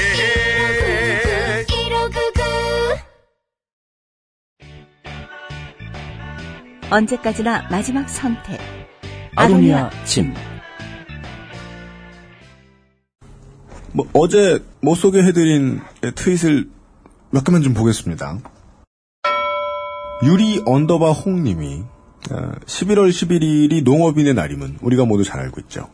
그 이상한 과자의 날이 아닙니다. 예, 그렇습니다. 예.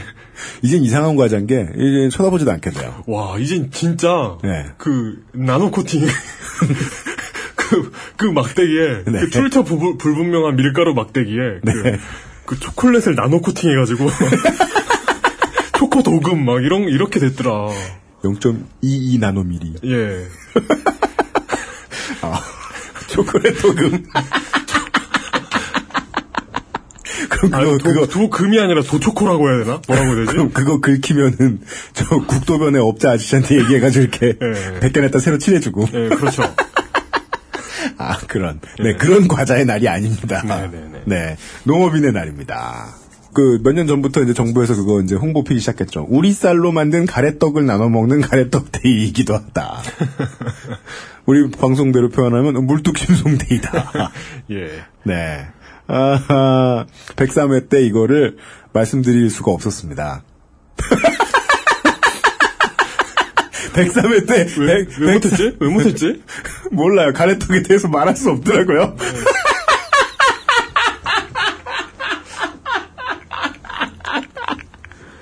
이런 항의를 해주신 분들이 제일 얄미웠어요. 음. 아니, 다 알아들을 건데, 103회 A에 대해서요. 다 알아들을 건데, 뭔 삑 처리를 이렇게 했냐고. 근데 진... 아니, 그런 말을 뭐하러 하세요? 그러니까. 진짜 모르는 분들도 계세요. 예? 그니까, 진짜 모르는 분들도 계시단 네. 말이야. 예. 네. 아니 무슨 러버덕을 먹냐 분들 계셨단 말이에요. 네, 예, 예. 하여간 저희는 이런저런 이유로 가래떡대기에 대한 이야기를 할 수 없었습니다 지난해에. 어. 그래서 이번 주에 말합니다. 그, 그 지난주에는 우리 쌀로 만든 떡 얘기를 할 수 없는 그런 거였지. 특히 고급 고급 떡 세트 이런 얘기 할 수 없는 회, 차였죠 그때가. 떡의 자유를 얻었어요 백사회에는. 예. 네. 어, 확실히 병신 일정 성분비란 네. 매번 다 적용해야 된다는 걸 알 수 있어요. 아, 왜요? 우리 어, 쌀을 가지고 네네. 뭘 만드는 사람들이라고 해서 음. 반드시 아니에요. 네. 그렇다고 해도 네. 네, 지켜줘야 할 시장은 지켜줘야 됩니다. 음. 2TVI님이 한미 FTA 이후에 우리 농가가 살아날 방법은? 이라는 질문에 대한 김문수 전 도지사의 트윗. 어, 명언이죠. 네. 김문수 씨, 이제 씨입니까 뭡니까? 김문수, 그냥 님. 김문수 님하는, 음. 네. 아, 대한민국의 최초로 에미넴의 비트, full 비트를 다 소화해낸, 네. 유일한 인물이죠. 네. 김문수 전 도지사의 트윗. 이 트윗을 보면요, 내용이. 네. 정말 세상에서 내가 듣기 싫어하는 말은 다 붙어 있어요. 아자 아자. 난 이 말 왜 이렇게 싫어? 아자 아자. 난 DJ 철이 아저씨가 싫은 건 아니야. 아자. 하지만 아자 아자라는 말은 아자 아자. 아자 아자 우리도 할 수 있다. 하면 된다. 이 정신이 필요합니다. 이게 한미 FT 이후에 우리 농가가 살아날 방법은이라는 질문에 대한 김문수 씨의 답이에요. 아, 기본적으로 네. 그러니까 전임 그 어맹부 어, 박일평 씨. 네, 전임 이, 박일평 씨. 예, 이명박 박일평 시, 시절에. 이명 박일평 씨 시절에. 네, 그 시절에. 네. 그분께서 하셨던 말씀하고 일맥상통합니다. 네. 위기를 기회 삼아라. 네. 예. 이게 조금만 부풀려서 빗대면 사자 우리에 넣어놓고 힘내라고 하는 거예요. 음. 이때는 제일 얄미운 방식으로 표현하면 뭔지 알아? 이렇게 쳐다보고 있는 사람이 하는 말 중에. 뭐요? 깜발해. 내가 아는 몇 안 되는 일본어. 네. 네. 그런 느낌이에요. 아자아자 우리도 할 수 있다 하면 된다. 뭘 하라는 걸까요, 이거는? 열심히 하다 죽어라는 뜻이에요. 어. 사실 힘내라 이런 얘기가 네. 내가 도와줄 게 없을 때 하는 얘기잖아요. 그 래퍼들의 보수적인 수사 얘기 또 한 번 하게 되네 오늘. 네. 50센트가 언더그라운드에서 되게 오랫동안 나름 랩 좀 하는 사람이었어요. 음. 그랬다가 그 10대들한테 받아들여지려면은 랩을 잘하면 안 돼요. 아 그래요? 우리나라 가요하고 마찬가지예요. 노래 잘한다고 성공하는 거 아니잖아요. 음. 케이팝 스타나 뭐 저 슈퍼스타 K 우승자들 기억 남는 사람 이제 몇 안 남았지 않습니까? 음. 그 랩을 못 해야 돼요. 충분히 알아들을 수 있게 못 해야 돼요. 그래서 그런 못하는 랩이라는 신무기를 장착하고 낸 메이저 데뷔 앨범이 어마어마하게 많이 팔립니다. 어, 그래요? 예. 음. 그 데뷔 앨범의 제목이고 나중에 한동안 사람들한테 회자되던 말이 그거죠. 부자가 되거나 노력하다 죽거나. 부자가 되거나 노력하다 죽거나. 근데 이 어떤 선택받은 사람들이 부자가 되려면 나머지 사람들이 그냥 죽으면 안 돼요. 노력하다 죽어야 돼요. 음. 김문수와 이명박의 말은 그런 뜻이에요. 음. 가능한 한 노력하다 죽어라. 성공하지 않되 이런 얘기입니다. 음. 아니라고 우리 저 성공한 어, 농업인들 얘기해주지 않냐고. 그 몇몇 농업인들이 벌어들이는 돈을 다 합해도 이 시장은 여전히 침잠하고 있을걸요? 시장 전체를 봐야죠. 하여간, 딴소리 오래 했는데 아직 트윗이 안 끝났어요. 아, 이게 바로 근자감이구나. 물론 근면자조입니다. 근면자조, 협동. 네. 아, 이 두 분 감사합니다. 아자아자 우리도 할 수 있다. 하면 된다. 이 정신이 필요합니다. 이거 도대체 무슨 정신이에요, 이분? 내가 회사 다닐 때 제일 싫어하던 새끼가 맨날 하던 말이야. 그 새끼는 아자아자 대신 으쌰으쌰를 썼어요. 그 두 글자의 반복 있잖아요. 이두 글자의 반복이 저한테 주는 어감은 이런 거였어요. 진짜 열심히 하다 죽어라. 음. 내가 마음만 같아서는 네가 열심히 하다 죽을 수 있으면 마약이라도 놔주고 싶다. 스팀팩이라도 꽂아주고 싶다. 게임 서- 설명서 보면은 스팀팩에 대한 표현이 나오잖아요. 이게 나중에는 만성 우울증도 되고 그냥 뭐 전투하다 말고 저 외상을 입지 않았는데 죽는 병사들도 생기고 그런다고. 근데 그래도 위험성에 비해서 효과가 너무 좋았다고 스팀팩은 그런 얘기 하잖아요. 근데도 불구하고 군 당국에서는 이 유혹을 뿌리실 수가 없었던 거예요. 병사들이 갑자기 싸움을 너무 잘하니까. 평소에 죽거나 말거나 뭔 상관입니까? 어차피 죽게 돼 있는데. 네. 예. 으쌰으쌰나 아자아자는 그런 느낌을 줘요. 말로 쏘는 마약 같아요. 자. 마지막에 도지사입니다. 이거 해줬으면 진짜 좋았을 텐데. 이 정신이 필요합니다. 도지사입니다. 이러면. 인기에 연연하지 않는 래퍼네요. 네. 원래 연예인들은 자기 유행어 꼭 자꾸 울고 다니잖아. 네. 어, 이분은 그러지 않네. 야, 이분이 뭐 행사 같은 데 가가지고 도지사입니다. 이거 하면 진짜 분위기 장난 아닐 텐데. 그리고 에미넴 My Name Is를 깔아야 되는 거예요. Hi 도지사입니다. 예. 난 도지사인데 누구요? 네. 아, 김- 김문수 얘기로 마무리 지은. 이번 주에 히스테리, 네. 어, 어제, 어제 도 김문수 얘기했는데, 그럼. 그죠? 아, 예. 그래? 어제 뭔 얘기했지? 아, 그, 잘렸나? 그, 뭐요? 그 뭐냐. 어. 그, 김문수님, 새누리당 스타일의, 네. 그, 그, 사고방식을 깨뜨리기 위해, 음. 새누리당에 직접 들어가서, 아. 예, 예, 그랬다고. 그 얘기 잘랐어요. 아, 안타깝다. 예. 이용이 뭔 얘기를 하다 잘렸냐면요. 예. 에, 새누리당의 방식을 혁파해야 된다. 음. 이런 트윗을 소개해드리면서, 예. 새누리당의 방식을 혁파하는 방법 중에 하나로는, 새누리당에 들어가는 방법이 있다. 들어가서 자신이 직접 협파하는. 김문수 이재호. 예. 네. 어, 뭐, 실패했는지 성공했는지는 여러분들이 해석을 해주시기 바라면서. 김문수 이야기로 마무리 짓는 이번 주의 히스테리 사건 파일 그것은 알기 싫다였습니다. 다음 주에도 준비되어 있는 게 많은데, 어떤 이야기가 나올지 모르겠거든요? 네. 뭐라고 얘기해야 되지? 그 어느 정도는 이제 앞으로는 그 살짝살짝 예고라도 해드리면 어떨까 하는 생각은 들긴 드는데, 그러니까 예고가 있어야 돼요. 막상 진행해보니까 예고 되기 되게 힘들어요. 뭐가 나올지 모르겠잖아. 그러니까 다음 주에, 뭐, 네. 뭐, 우리가 예를 들어, 무한도전이야. 이러면은, 나오는 사람들이 우리한테 맞출 텐데, 음. 우리가 나오는 사람들에게 맞춰야 되는 경우가 많다 보니까, 맞아, 맞아, 맞아. 네. 다음 주를 기약하기는 어렵지만, 네. 음, 어, 네 가지 이야기 정도가 준비가 돼 있고요. 네. 그리고 최현식 정책위원장님 반드시 나오시고요. 네.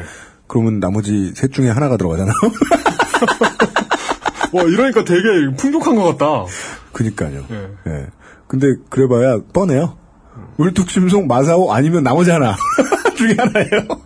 다음 주에 확인을 해주십시오. 그리고 그나마 이게, 이게 예고예요? 다음 주에 확인해달라고? 그나마 조금이라도 예고를 드릴 수 있다면 저희들은 보통 그 다음 주 초에 네. 페이스북이나 트위터를 통해서 예고를 해드리기도 한다는 사실은 참조해 주십시오. 다음 주에 다시 뵙겠습니다. 유현수의 프로듀서와 이용 상임수석이었습니다. 감사합니다. 아, 수고하셨습니다. 수고하셨습니다. 예, 수고하셨습니다. 외교통상부였나? 뭐가요? 안전행정부 아니야. 그 중요하진 않잖아요. 공무원이다라는 거지. XSFM입니다. I D W K